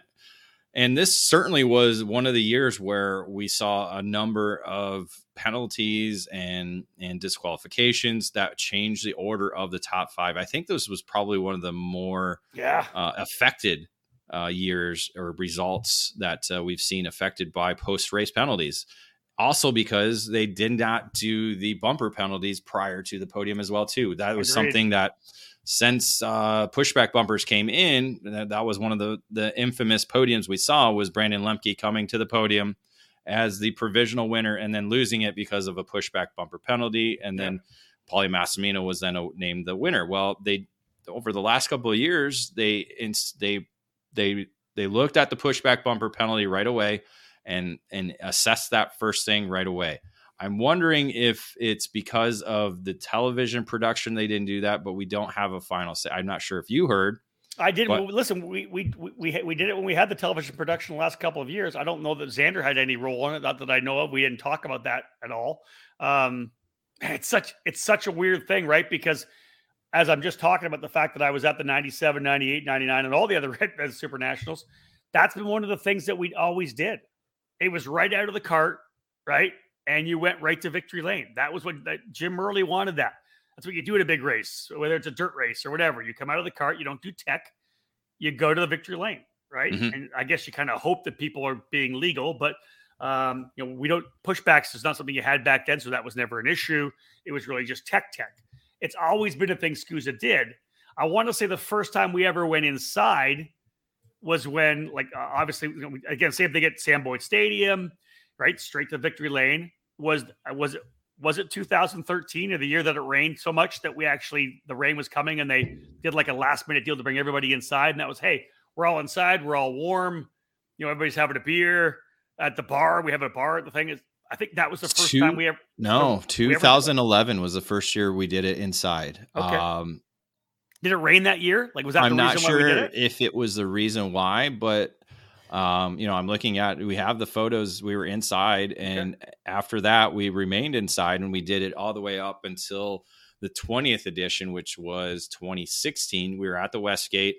The first year we we did it inside the Westgate. It was just so poorly attended because it was across the street. It wasn't next to the paddock, and then there wasn't any excitement and and Yeah. there was a lot of talk about let's bring it back to trackside so we Well, did it right and, there and Dave and Dave, what else do people complain about? We're trying to get out of here. It's not until Yeah. eight o'clock at night on Sunday night. You know, everybody Mhm. bitches and complains that they, they have flights out Sunday night or whatever it may be. So, exactly so so yeah i understand both sides of it but i think because of the way that we have so many post race incidents my my suggestion moving forward would be to just celebrate the winner after the race very similar to what we see in professional motorsports with NASCAR and, and other things with with the checkered flag lap.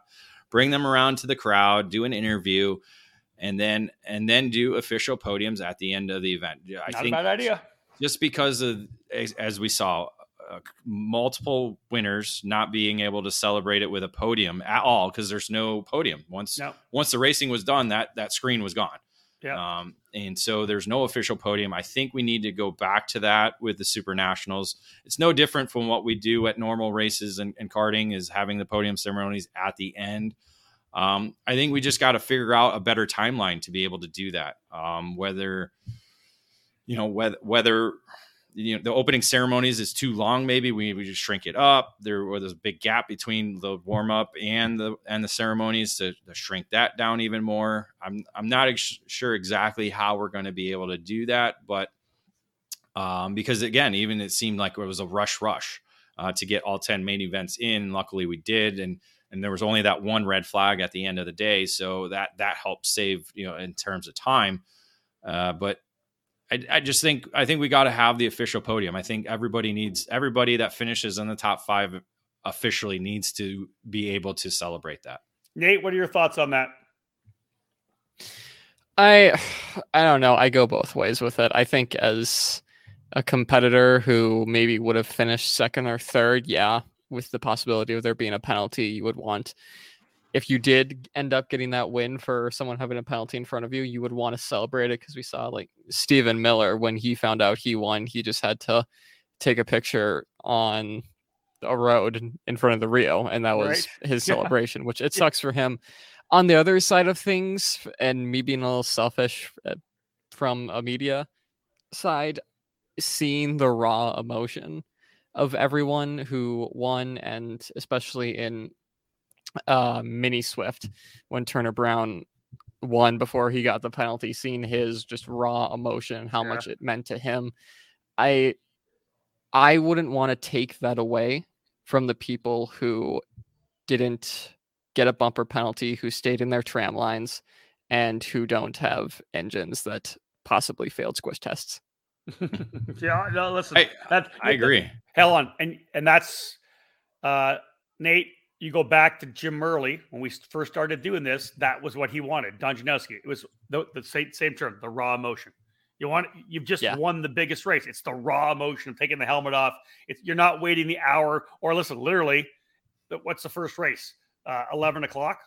You could be literally waiting nine hours or eight hours Yeah. before you did. You know, so the, the- that's Dave, right? The motion was never there. Guys were there, yeah, I'm Right. already there. They're not in their suits anymore. They're wearing it. They don't want to wear their suits. They've been out of their suits for eight hours or seven hours. So again, that's the, dic- so that's the dichotomy I, of it. so Yep. I, I still think we need to have an official podium at the end, though. I still do. I- I, think maybe I- you know, again, maybe it does. It could be quicker.